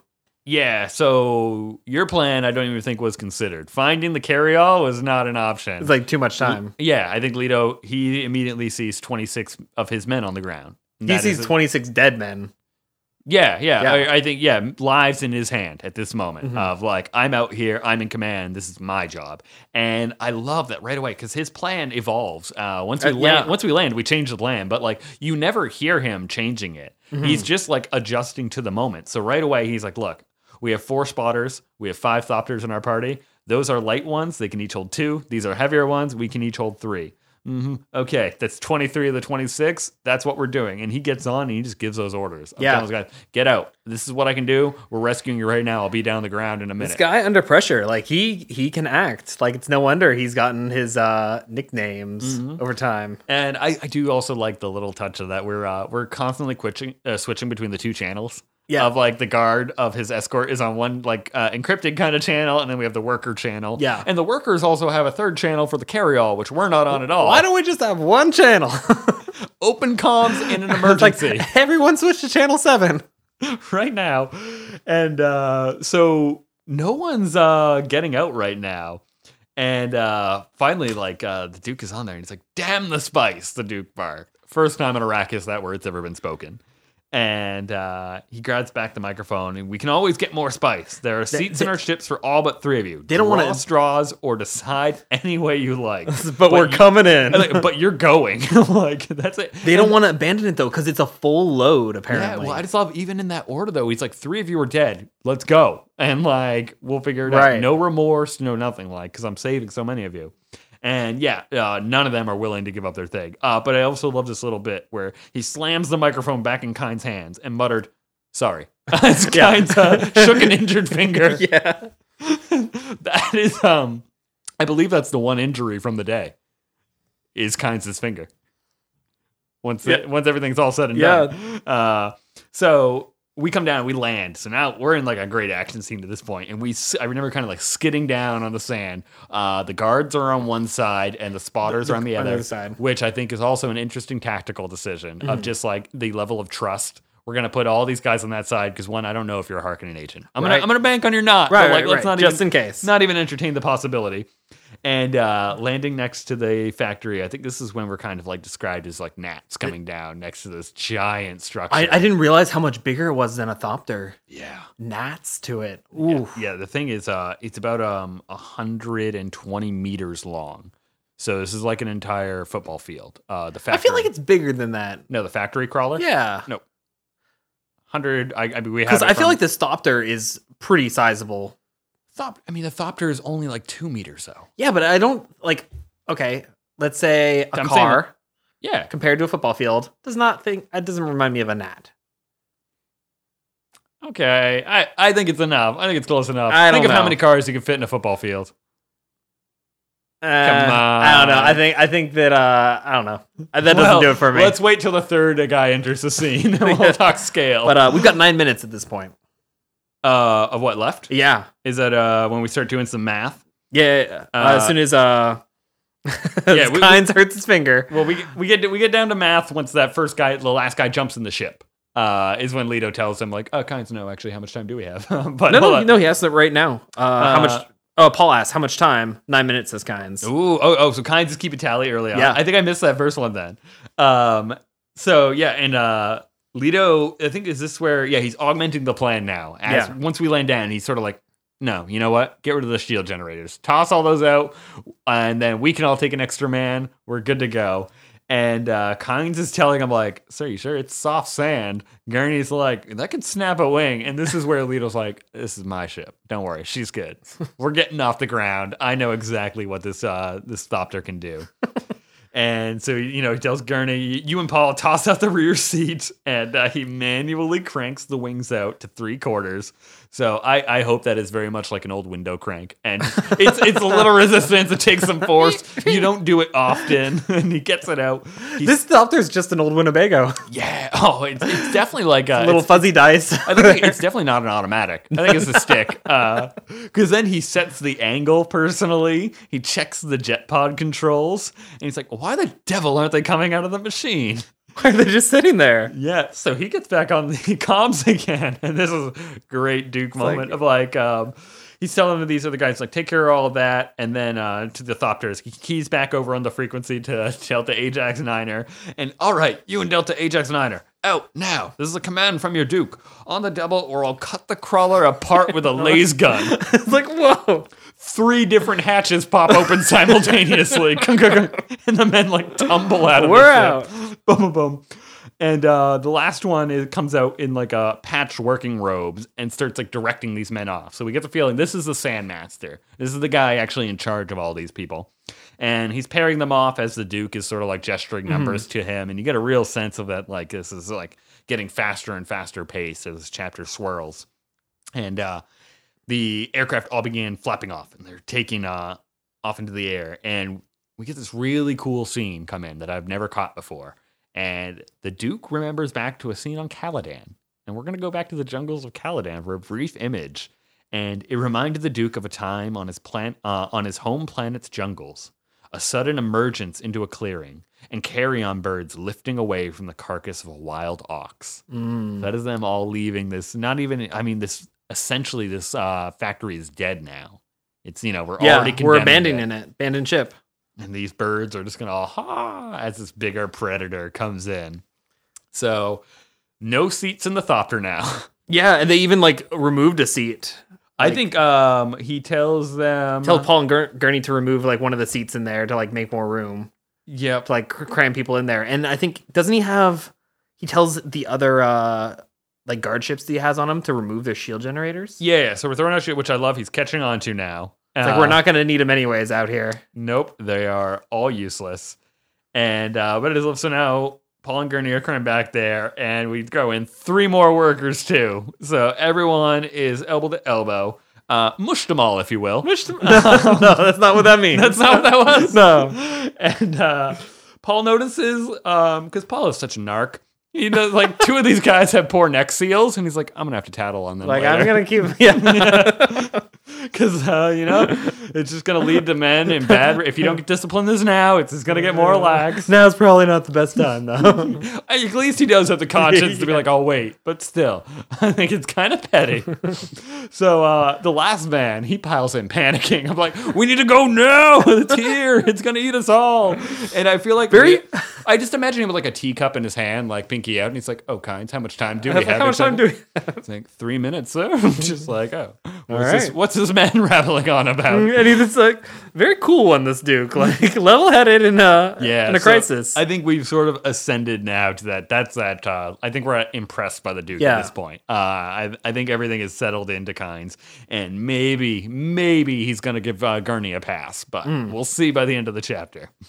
And uh, so that thopter, it makes it off the ground. It is a stretch. Uh, the wings are straining. I think the whole vessel's creaking. We have all these smelly men jammed back there. Getting like pressed into the back as it takes off. Yeah, uh, Paul fortunately is jammed into a window. Otherwise, I think the next scene would have been really boring. Yeah. Because we didn't get to see the worm. But uh, the worm uh, kind of lets us know, like the crest is gone. We can't Like, see it. can't see it. We can hear it though. hmm It's under the factory. All the sound it makes though. I would love to like hear some sort of audio sample of that. So i I think I would describe it as sort of like a, uh, like a grinding, like a An churning. abrasive slithering sound. yes, and then you also feel the charge in the air. Because remember, it's Yeah. Um, I ionicizing. Ion. What? Nope. Uh, What are you- I- ionizing the ground as it Bad word. um, the ground as it goes by because it's just like a magnet. You know, it's stroking all everything in the same direction. oh, oh, so yeah. It's just creating It so makes much this little static field. shock. Yeah. Uh, and you can just feel it through it. So uh, this one, I think, just deserves the paragraph out for us. Our first worm, Mike. Flecks of dust shadowed the sand around the crawler now. The big machine began to tip down to the right. A gigantic sand whirlpool began forming there to the right of the crawler. It moved faster and faster. Sand and dust filled the air now for hundreds of meters around. Then they saw it. A wide hole emerged from the sand. Sunlight flashed from glistening white spikes within it. The hole's diameter was at least twice the length of the crawler, Paul estimated. He watched as the machine slid into that opening. In a billowing of dust and sand, the hole pulled back. Now, a harvester factory mic, 120 meters long, that hole is 240 meters in diameter. So you can drop, Mike. I assume you would want to know this. The entire Washington Monument on its side boo, it's just a snack. just goes right in. That's crazy. Now, the Eiffel Tower is going to jam its mouth open. Can't swallow it full. It can do two thirds, though. That's the limit. What if it goes like top down? Oh, top down, done. You need the whole thing. Um, and also, then- it's, it was uh, spokes, not spikes. Spoke. oh, okay. Uh, yeah, yeah, it it is spokes on there. Sorry. Uh, so and those are uh, it's obviously the Chris knives. Yeah, uh, the or Cr- Chris knives, the teeth. Chris knives to be the sandworm teeth. Future Chris knives. But just think How I wonder how big they I are. was gonna say, imagine how many there are. They all sort of glisten and glint. Uh, They must light all- off the that sun. low from themselves, that milky white. oh yes, not light. even from the sun. They create their own light somehow, don't they? yeah, that was always what it was. I Very wondered much what like it is. opalite kind of. Do you think it's like uh like a bacteria things or like the glow globes? Uh, I, I, don't I- I know. mean- I, I would chalk it up to a spice thing. J- okay. It's the more mysterious uh, Well, kind the- of entity. we Those have. worms love their spice, apparently. They do. So a full load of spice, a handful will buy you a home on two, Two pile. pile. Yeah. How much spice can a car- a uh, factory hold? I remember we were looking at silo after silo after silo. Like the amount of spice the universe needs is enormous. The amount of spice one person needs is so small. It's so interesting that uh, Arrakis hasn't run out of this resource. I'm wondering if it's possible for Arrakis to even run out of this resource because I think that there it's uh, it has some sort of biological. Oh, oh, worm theory. Oh god damn! you almost got me because you're talking spice. We're so close, Mike. just want to talk about I know. it. So. Uh, we need to get to this whole Yeah, our okay. factory crawler's gone, Mike. We only have like lost it. seven. We Mike. lost it. Uh, remember how? Oh yeah, we only have a handful. Yeah, very few are in working order. The So, like- others are all about breakdown. Leto vows revenge.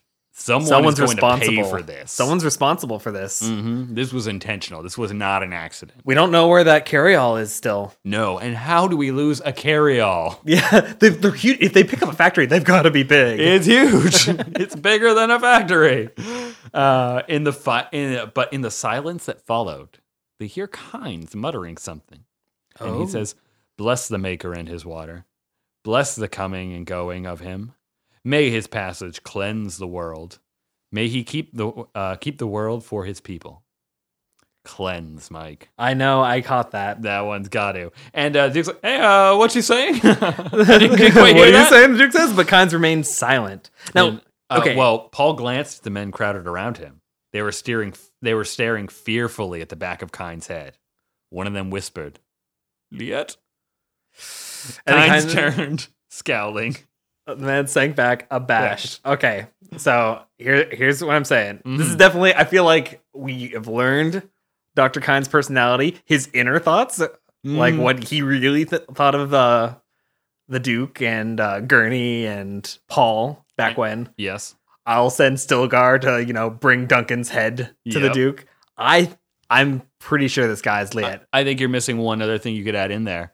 You know the word for um, what's uh, maker? Well, yeah, here's the thing. I thought Maker was the name for a knife. You told me it wasn't. So is Maker the name for a worm?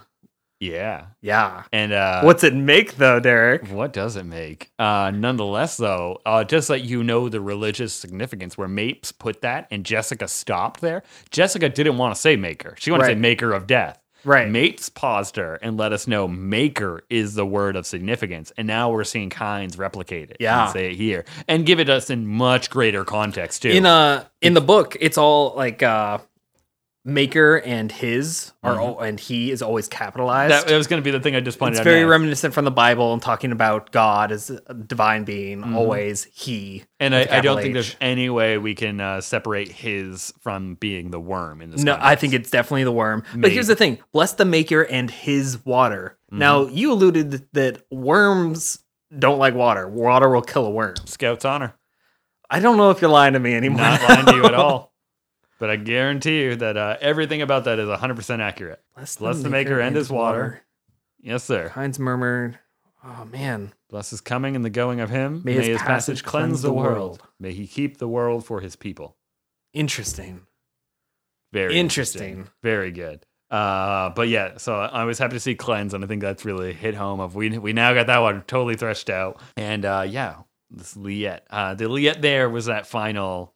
I think Now- that's the hammer in the coffin. It like could, you're saying. it could, in the context But- of everything just happened, one of them could just be saying like, "Oh g- God, like my Mhm. God." But the fact that Leah turns around scowling and the man looks abashed, like th- there's no other reason why he would do that other than like you're not supposed to say that here. right, and we well we know that's the threshold because of Lisan Al Gaib. Yeah, And like we kind of have an idea of what that one at least means and is, and we Mhm. know the prophecy all applies to Paul. So we're like kind of all pulling it together, be like, wait a second, and uh, yeah, is that his name? Is he What? Liette? I don't, I don't know. He, he didn't respond to it. Oh, Derek! He just scowled. Uh, oh, I'll let Frank Damn. reveal that one. I thought I could try and get it from you. Not quite. I slip up plenty of times otherwise. Yeah. so uh, the Sandmaster, like I said, he was that guy in the robes, the robes that they at least bothered to describe, just kind of patched and boarded him. He uh, starts thanking Leto of just like he, it's pretty genuine too. I didn't Yeah. take anything back. And Alec is just like, man, just let the Duke fly. Right, right, right. What are you doing? And then Paul, like, sort of like, oh, what? Oh, dad is mad. like, the Duke is in a rage right now. Yeah. And we're measuring by tension on the jaw. all the and money, all of the the resources, the inter- tool itself. Okay, I, I, I don't think the money was the problem. No, in a part it is because when But like in the list of priorities, I, I don't think, I don't think Leto ever prioritizes money. no, but ultimately, Mm. if he doesn't follow through on the money, that's when thing that's when the Oh, yeah, Lance Red th- turns on him. That's fair to uh, to go back to uh, how he views the world. Right. Actually, uh, when he was talking to Kynes, of being With like, money. money. needs to be the way that I is the uh, the kind of So- lever I can use to do it. So well, I, you- I you are- agree. yeah, you it's are- probably not the best, like most important thing. I definitely think it's a factor. Mhm. The factory itself is a huge loss as well, because they only have a couple that work. Mhm. I also just think um, I wonder how much of it is the threatening threatening his people, where like they just tried to kill his people, Mhm. like the Harkonnen attack on his Right. workers, um, more so than like like a spice and like uh, because we saw how much he treasured getting ex- experienced workers. And I don't think that was necessarily just for them to be able to do the job, but like to have building up an army of capable people and exchanging loyalty. Do you in think it some was the way. Harkonnens who did it? who did what this uh, kind of thing? Yeah. Uh, we'll actually uh, get that fully un- unraveled in the next chapter. Okay. Uh, we'll start talking about like what hap we'll find out what happened to that carryall. Okay. Uh, if you want to even put a more precise point on. Well, no, it. I was wondering if What did- maybe it was uh, the Fremen. I was gonna say, like, what did you want to speculate on then? If uh, did you have a theory besides the Harkonnens? Yeah, the Harkonnens no. are the only one we're presented with. I, I didn't. I honestly don't think it was Harkonnens. I thought it might have been the Fremen. And- like it. Do you not think the Harkonnens are capable of it? like, is it just that? Is it like kind of a diss on them? No, I mean I uh I I think it's completely capable. Like uh, Piter, we've seen how his mind sort of uh, goes into uh, plans within plans within plans. Wheels like he's within set, wheels within yeah, wheels, he's setting yes. things up. Um, I'm uh, I'm thinking it was the Fremen, and more specifically, I think maybe Doctor Kynes was responsible. Now- Uh, Okay. to wh- to what end? Do you think he's Well, regretting it by the end? Yeah, I think he is. But Okay. the first paragraph is like he's ordered to betray these people. Oh, okay. You think And just like he's the one that said, go to this spice blow. yeah. Do you think that betrayal was the carryall or the emperor's like instruction? I I definitely I think the Emperor's instruction, but Uh-huh. like I think like this could a, be a, a thing. dual meaning to it. Yeah. sure. I mean, we have a guy who does do two two leaders. Why Yeah. not have two meanings to his betrayal? Add onto it. Okay, Fre- Fremen. It's an interesting twist. But I Oh. mean, it was it was just a, a theory Mm-hmm. because like none of those are his men. Uh, what do you mean? Uh, what Lidos? No, Doctor Kynes, he doesn't have like control over uh, any of the people down there, Uh, so it's not any loss to him. Oh, oh, yeah, yeah, like uh, of the Atreides workers, so Yeah. to speak.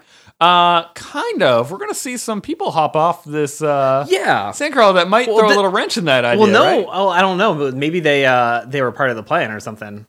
Okay, okay. Don't deep fake on Yeah. this. Uh, it was all a scam.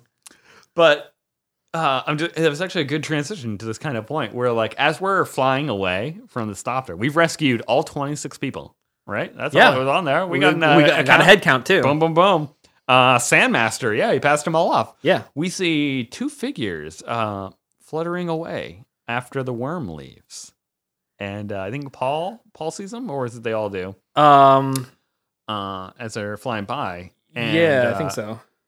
Pretty sure it was Paul. Either way, somebody points him out though, and like, uh, or it might even be Leto. And Leto's just like, uh, oh yeah, it was it was the Duke. uh, he wants to send a ship for them. Of like, Yeah. oh, they're two guys. We'll send a ship. And Kynes, I love this. Is just sort of like, don't worry about it. And that's so.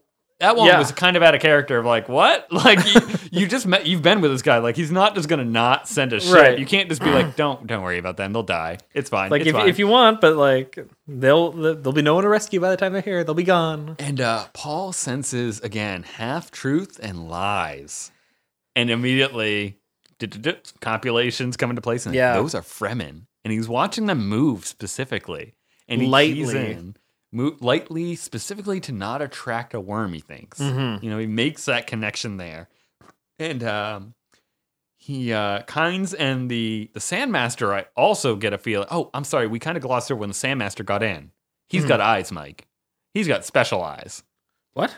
he's got eyes that are blue within blue within blue With the Sandmaster? yeah Why? No, okay. I noticed this when reading. Uh, I thought it was. I didn't realize it was the Sandmaster himself. Why did Frank Herbert decide to go blue within blue within blue? Just because of the plans within plans within plans I bit- think motif? I think to really hit home what I'm about to suggest here Okay. because Kynes and the Sandmaster are the two that lie to Paul in this instance. And they both are trying to tell him not to consider these men. Don't even talk about it. And uh, I think um, when uh, Paul kind of mentions it, like the guy turns to everyone else and he's like, Why is this kid suggesting they were Fremen on the ship? And it's Right. sort of like, I was half expecting Gurney to pop in and be like, You will address the ducal heir. Somebody is going to listen to me today. If it's the last thing I do.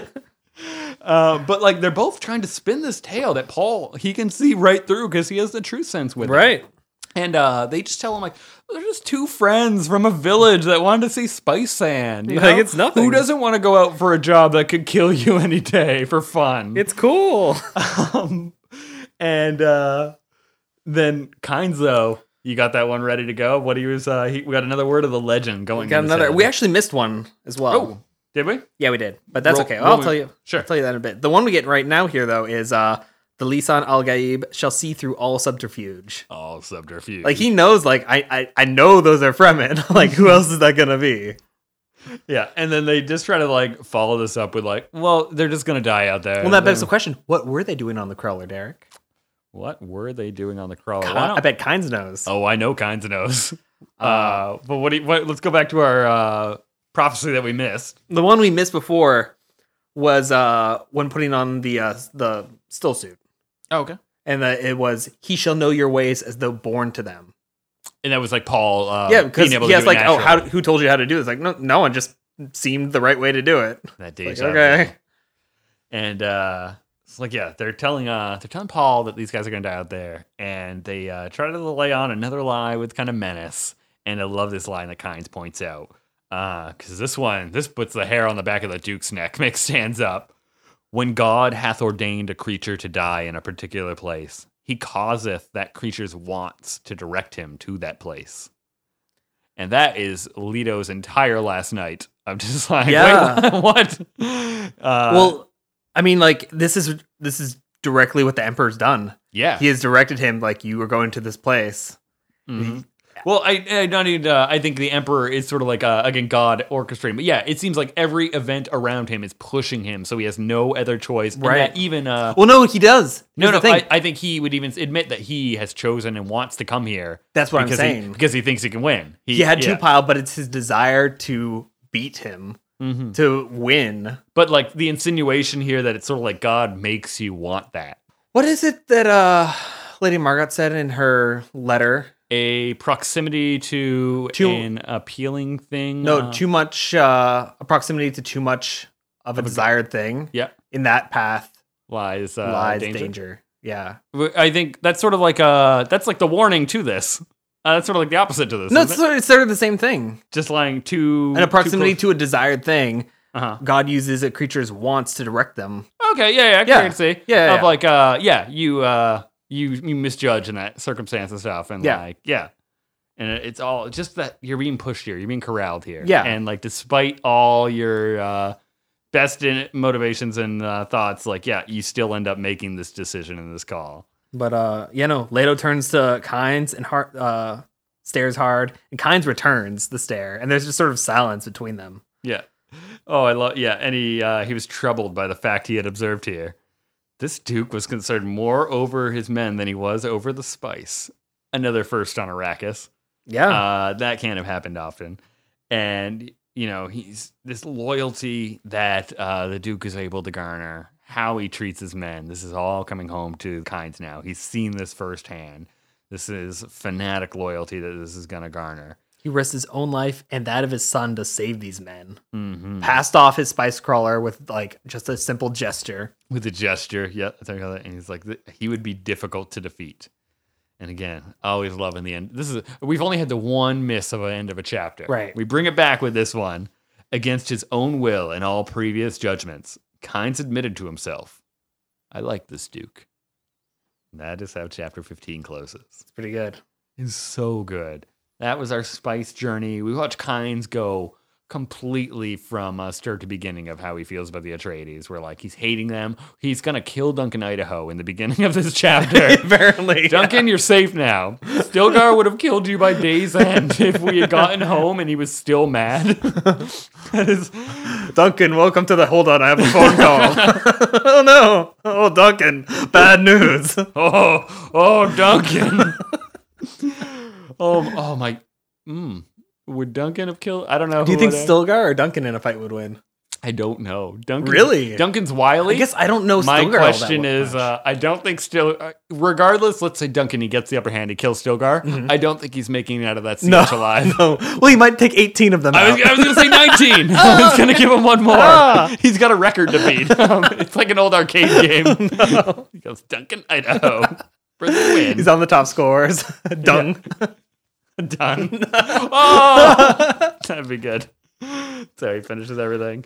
Oh, my! That was uh, an, an immensely long chapter. though. no time for a deep dive. So, do we have any time for worm theory? we do have time. I always have time. For, I, I shut you down twice. Why I had time for wearing theory? All right. What did you piece together? We had crazy info come in. Yeah. like the rings are individually alive. Yeah. We can't destroy them save with nukes. Um, we And you can stun them, but you have to do every single ring together. That's to take one whole. yeah, yeah. Yeah. Uh, otherwise, it seems like I think it would break apart or something would happen if you like you did half of it. No, I, I just don't think you'd be able to. I think it would like thrash. Yeah, yeah. Yeah. Like I think it would be either break or like drag itself away. Yeah. Wha- whatever happens to those inert sections of it, um, and that it's like a uh, hydrochloric acid on the inside and that's even churning. even uh, more dangerous acids. It says too, Mhm, in other forms of which its, makes uh, sense because body. if you're eating uh, if you're eating a uh, spice factory, it's probably not going to digest pretty well. like you probably need to have something strong in Yeah, there. yeah, you got good. Uh, But uh, diameter mouth, 240 meters. of- uh, and this was a big worm according to Kynes. Yep. And we have our larger ones we've known are 400 meters long at this point. So That's Oh my gosh. So where- that's where- like half Where, where are you even starting? that's for half worm the breeding? size the maw alone is half the size of like Yeah, I mean, we don't know That how recorded stretched one. out that maw was too. If it was like, are we You're counting? thi- like- oh. is it a gape or is it just like? Does it just open? No, I and think that that's, worm like- was pretty big. No, no, but I'm saying like, is that the static diameter or does like it open up It- wider it might than the have- diameter of I mean, its body? it might, but that's still like a huge. Uh, It's- um, yeah, yeah. giant. Um, it's building inside. Although, okay, you know, like how the you uh, you know, like fish on Nat Geo, uh, in slow motion when they like eat a fish or like a smaller fish, their mouths will open up. yeah, once- incredibly like huge. like a snake that can uh, de- uh detach Like a its boa. jaw. Yeah. Yeah, and they stretch it over its prey and go Right. rum rum rum. Okay, that's that, that makes sense. That's a good way to look at it. Could just be a, a reason for why that uh, proportion is so weird. Here's the thing: we didn't actually really see the worm. We just saw the No. glistening of its teeth. You did. That's a little It's, disappointing. it's a little tease. It's a it's a little disappointing, admittedly, but that was hey, it's better than our insane. spaceship ride. better. Than, that's that's true. All I had to do was read the Bible the whole time. It's so boring. Apparently that was it. Oh god, maybe that's why we skipped it. yeah. Chapter one.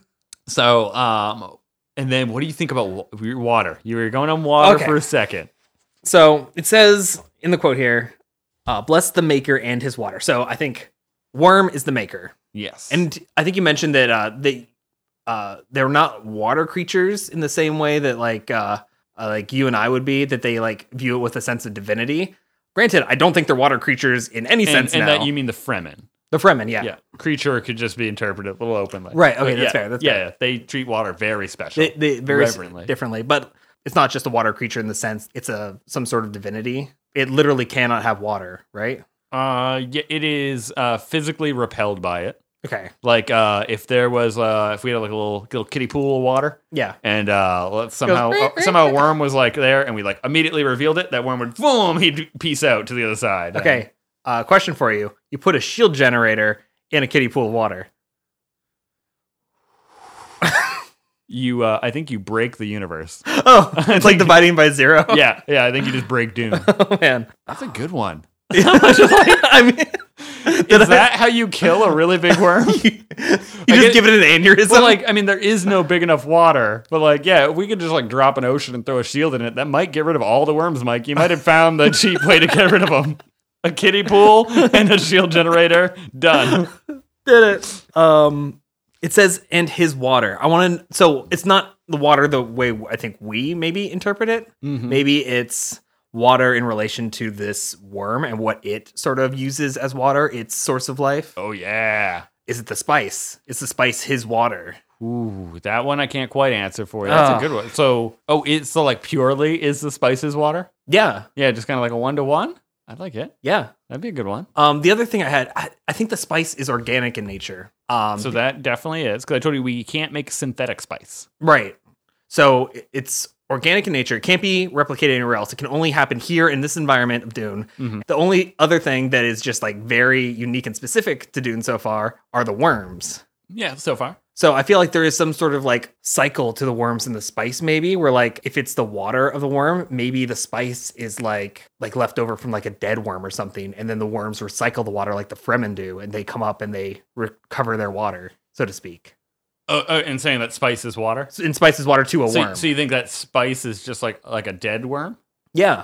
and like in the same way that they like dehydrate the uh the dead fremen so what like makes the worm turn into the spice?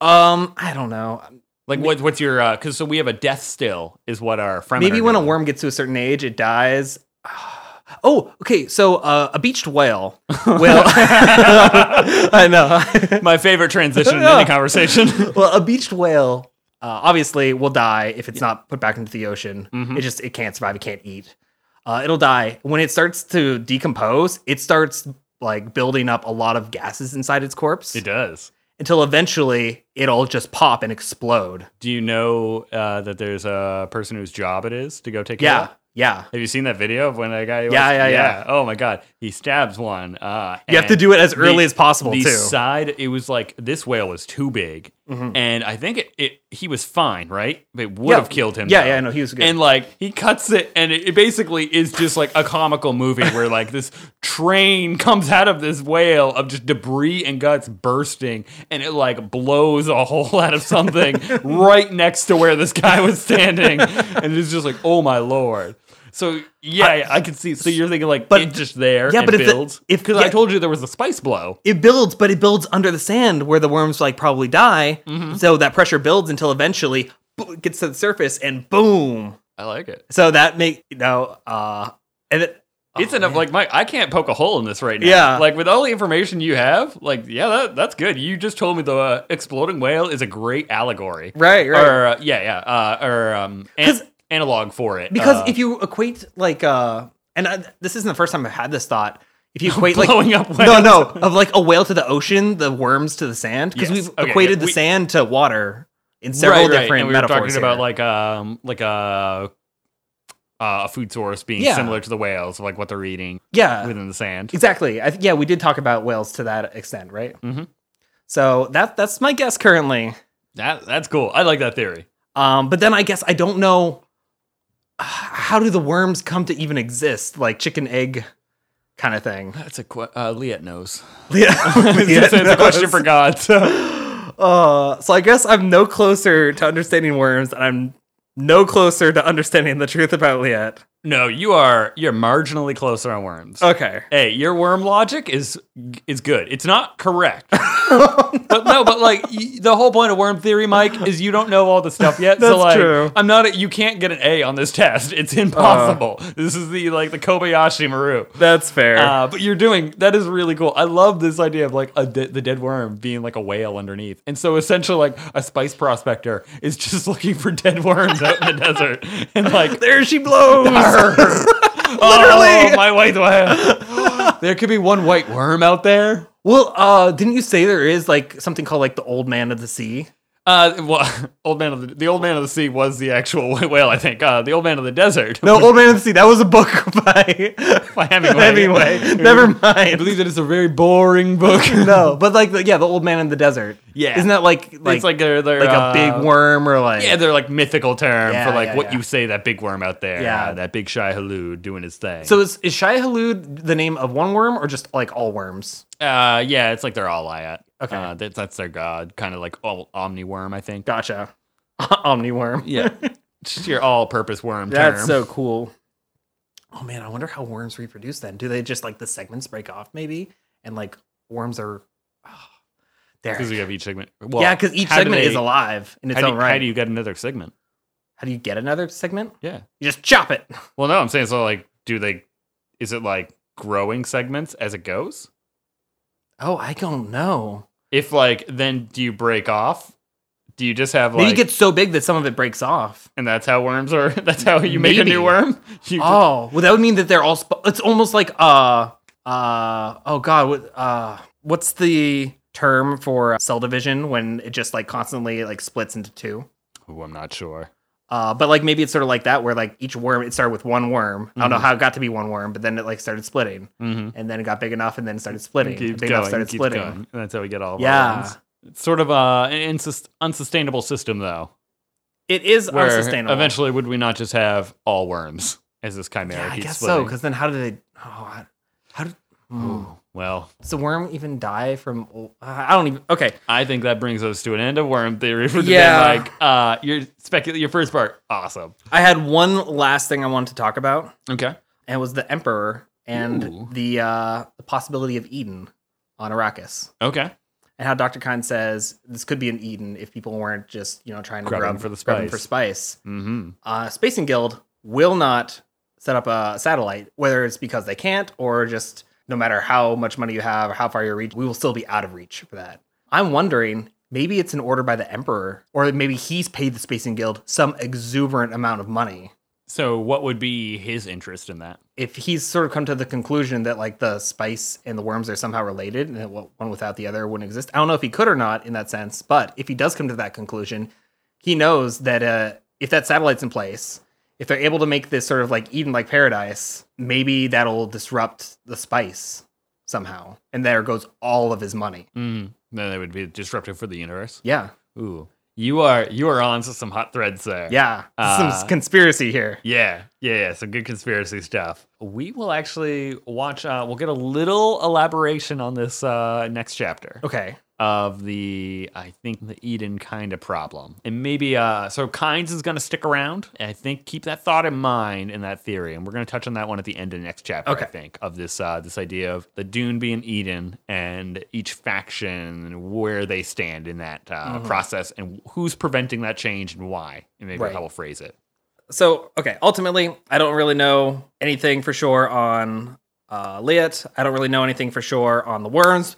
But you know what I do know for sure, Derek. What what's that? It's time for the glossary Oh, game. the one true thing we can count on every episode. Ooh, do, you, do you have a? I need a strong recap uh, from last week. yeah. Okay. So last week's words, you tied it. We had Oh. fifteen fifteen. Okay. I think we were tied before at fourteen fourteen, Um, but we kept it even again. Two words, oil lens and Mina. So do you Hmm. remember what oil lens was? We had a, a little bit of a talk on this. Yeah, we had a ramble on this. I feel. Yeah, and I- Uh, hon- ultimately, we were talking about the same thing but different ends of the spectrum. I was talking about using it as a telescope. You were talking about using it as a microscope. Yeah, because it made more sense. Like if you're gonna measure in microns, it, you probably would use it like for something very small. For sure, and then like the only time you see it used is used as like uh, binoculars. I think, Yeah, kinda thing. so the- so like yeah, we were we're talking past each other very much with the wine uh, of like the intricacies of using one micron. Right. Um, really not helpful to any means. And But I, I know that you was- remember what it is, but it's a pretty long description in But here. like I'm gonna just get super precise uh, binoculars. You can adjust that lens by one micron, was like our big Yeah. uh, cinching point for it. It's Really made awesome. by uh, oil held in a static tension by some sort of enclosing force field, which I guess we know for sure is uh, a Holtzman field. right, a little suspensor kind of field. Yeah. Yeah. same one. And then what you said the other one was a Minsa Uh, Mina. Mina. And uh, that was the one that you missed. Do you I- remember I, what that- I, do know I missed Still- him. still Mike, 'cause missed it? I'm, I'm like right now. I'm like I'm just thinking Columbus. It was uh, the season for Teston Fremen youths who wished admittance to manhood. The Mina. And the, so we wait, might- s- the season four. The season for Season, Teston okay, so Fremen it's a whole youths. season. The Mina. So it is, a, it is some time of the year, I guess. I'm gonna guess summer Summer. on a desert Coming planet. up. no. Actually, what season is it right now in Arrakis? Don't know. Uh, I think we're in a perpetual s- uh, winter. 30 years of summer right now. it's something. this week's words. I uh no, I kind of wish I had uh, used uh was it uh erg for the the Great Desert. Yeah. Uh, Um, well, I mean, even though we would have like dissected it in the beginning, I guess, I guess we would. I guess I wish I'd used it earlier, a little, yeah, a little. but I I wouldn't have known. I've got a couple here. I think you maybe maybe you'll get one, but I'm pretty sure I'm going to take the lead on this. okay, okay. Um, I'm also starting to run out of uh, plausible words I can use in the glossary game, so I'm going to be doing some stretching here. I won't use anything too ridiculous, like what's the third planet from the blah blah blah system. Ooh, I might even be able to get that one. We've covered a lot of third planets. It felt like on random uh, stars. We have. Uh, there's some weird ones out there, but uh, okay. first one is Plenacenta. Planacenta. Plenacenta. P L E N I S C E N T A. Um, okay, so that sounds like a like a scientific kind of word. Could you give me a hint? And I'm thinking this is like uh kind of sounds like a like a, a word that is um, representative of like a collection of things or like a macro grouping. I, I would definitely not on that track. I just want again after uh, Sihaya, I want to make sure I'm spelling this correctly for you. Every everyone, yeah, every letter counts. Uh, okay, yeah, yeah. So spelled correctly. A hint. Yeah, I'm trying to think of a hint that won't give too much away. mm-hmm. Because I'm like, obviously, I'm pulling like plant or like the planet out of there. If it's like plant or planet, uh, planacenta. Um, is or do you have, do you have any kind of any hint? Uh, you're on the right track. Okay, I'm thinking it is like uh, is it an ecological term? Yes. Okay, I'll let that. You can draw the line there. Or then. ecological. Uh, I guess in what in what term? Like what sense are you sort of Uh, alluding well, to? What I'm kind of building up for is like um, if it is sort of representative of like like a biome or just like uh, the plants and stuff in an area. Yeah, maybe just sort of like uh, a, a list of like the life forms or something. if Um, not in a planet, but like uh, within a wide scape or the varietals that would kind of be there. That, that's all I can really kind of get Right, to. right. The- I I, think- don't, I don't know what to make of like Senta. Yeah, Senta I think is sort of like the uh the big hint for it. Mm-hmm. You have, like, that's a I- really good guess. I mean, what though. I what I think of is like placenta. yeah the, when like- I first like skimmed the glossary, that's what I thought too. I'm like, really? Does that need to be in the glossary? Is there any connection to that? No, not at okay. all. Yeah, I, yeah, I, I kind of end up with like a plant thing, uh, where I'm thinking it's sort of like a biome or an association of plants in an area that are like interrelated okay. and have like relationships between them, uh, sort of like that creosote bush and the other uh, plants. and Oh that kind yeah, of yeah, yeah. I okay, I like it. Sort of like uh some sort of That's, that's what I'm logging. Some yeah, some like interlocking Yeah. uh, ecological relationship within like a biome. all right. Um, so you were on the right track. It was just it's a little bit more specific though. I, I, bet- I but would you were hope on the so. right track with plants. Okay. um, now I know how much you love flowers, Derek. I love flowers. This is, this is my two pile flower. No, there's no flower on two pile. There is a flower on on, two poly.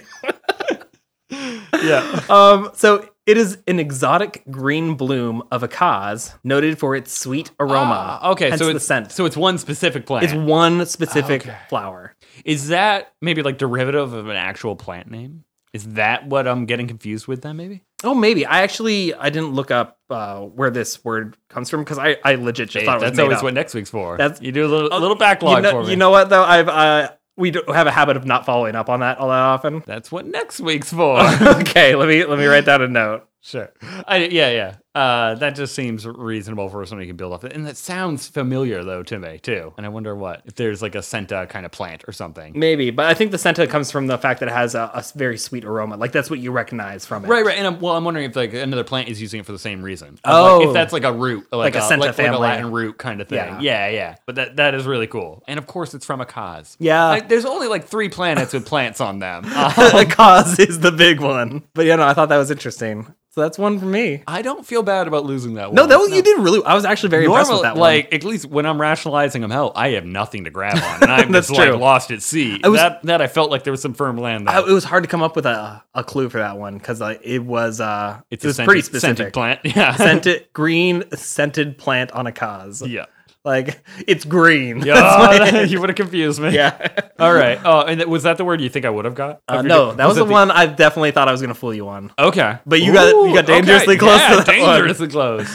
No, uh, second word sarfa. Come again. Sarfa. Sarfa. S S A R F A.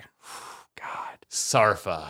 It's, it's not clicking. Um, give me a clue. It's an act. Okay. an act one does, but I want you to tell me what the act is. is. All right. So Sarfa, it's an act. Seems Fremen to me. That's what I kind of gathered as well. yeah. Uh, it doesn't really s- like the first thing I would go to. Um, something like that. It sounds very harsh and military. Like it makes me lean like Sardaukar or Fremen. Oh, just, just that word. Uh, Yeah, like, yeah. it seems something like harsh and like a test almost. Um, but if it's something you could do, the Fremen make it. Uh, oh, they throw a wrench into all things, and it could be really benign or really militarized. it's sort of like we could be cooking dinner, we could be sacrificing the dead so we live next week. oh my gosh. who knows? Oh, Sarfa. What other S words have we really had? I, I don't think I know. I know anything to build this off of. Um, Oh, we had Surat. yeah, but none of them like with an SAR like uh, Oh yeah. that, like, oh, there's with the, nothing- like the root you mean? yeah like if there's Okay. any word I could pull out of it that I rem- I'm not reminded of anything in this um so I think I'm gonna kind of go with Sarfa would be it's an act that you take is it gonna be like uh, I want to say like tending to somebody or maybe like educating in some manner some some way like making somebody better or helping How does that Well, I mean, maybe, maybe depending on where you uh, where you sit in theology, but in, in this definition, it is the act of turning away from God. Oh wow! Not even close. No, not at all. Unless that god is a worm. In which case, Oh. I've just saved your life. We just ran gently, So- gently. the act of turning away from God. yeah, That's deep. interesting. I wonder where that one is used. Yeah, I'm curious as well. Sarfa. Like we're, we're starting to see them appear in the book now. All of them do. Yeah. So, Uh, well, obvious. No. Well, so like uh, an exception though is uh, one of them only shows up in the appendices. Uh, which Oh, what? Yeah, Yeah. it's a glossary word for the appendices. Ooh. Uh, after this, uh, after this book's done, I'm gonna go through the appendices and check those out. Uh, someone told me not to because there were someone said there were spoilers in it. So I've been trying to hold back on them. Yeah, Uh, yeah. I mean, I think it's kind of a matter of like how you want to approach the book. I, Okay. I think it's sort of a more modern take that we're like this idea of spoilers being so intently like negative to people, and that they think they see see everything that comes up in a book as like a spoiler, whereas like some things you're just gonna come across, Right. And for me, I- it's more of like how you put the whole picture together that matters. But like, yeah, if you look in the back, you're gonna learn that some things are possible.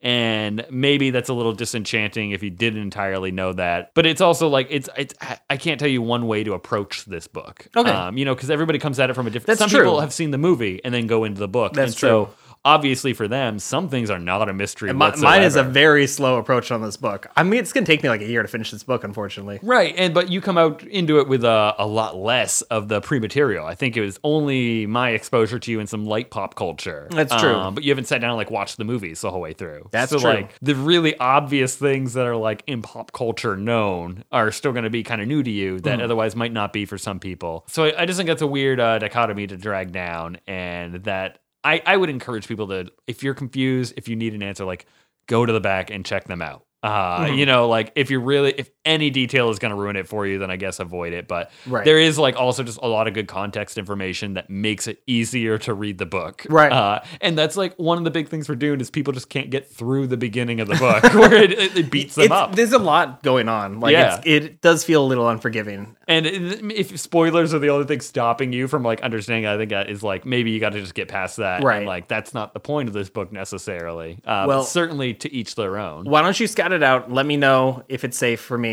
Oh, no, Then- certainly not. Oh, what? For you and the, what we're doing. oh, okay. a little different. Like you're relying on me to like fill in blanks. I'm saying that was a mess. That's a PSA for all of our listeners. For me, you're just like, no, no, no, Mike, no, no.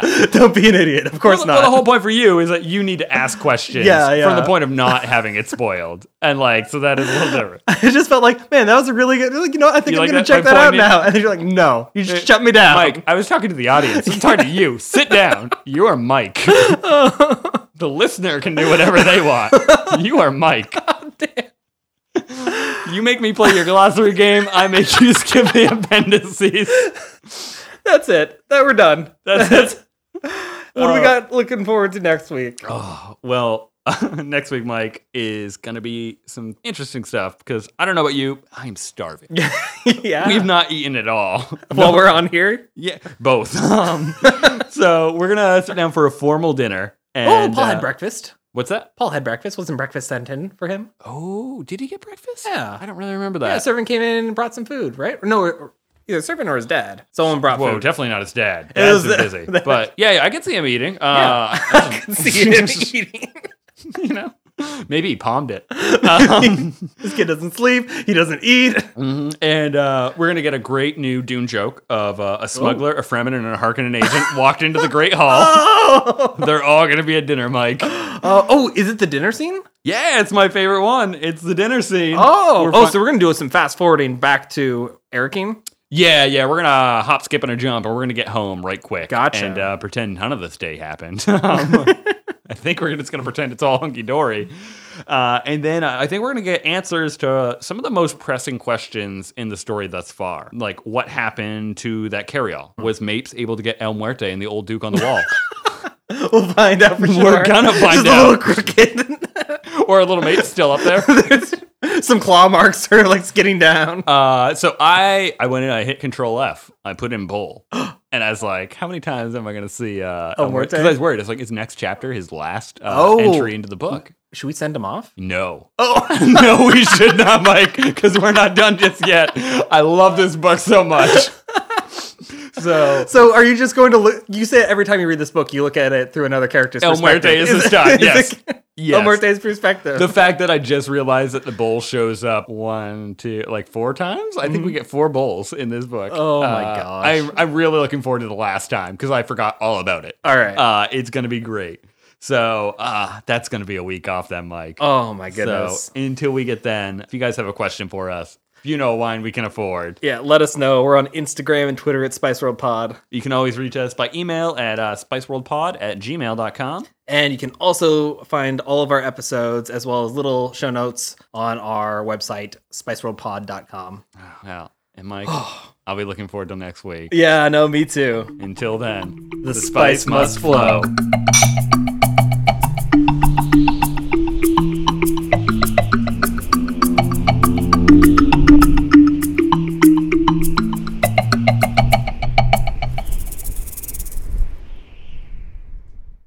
You want me to cut from uh, the 14 episode or leave that? Um, I, don't- I mean, I definitely I forgot all about it. So Yeah, I mean, they're- uh, listening back, I listened to a little bit of it. I realized, like, man, I don't really remember having this conversation.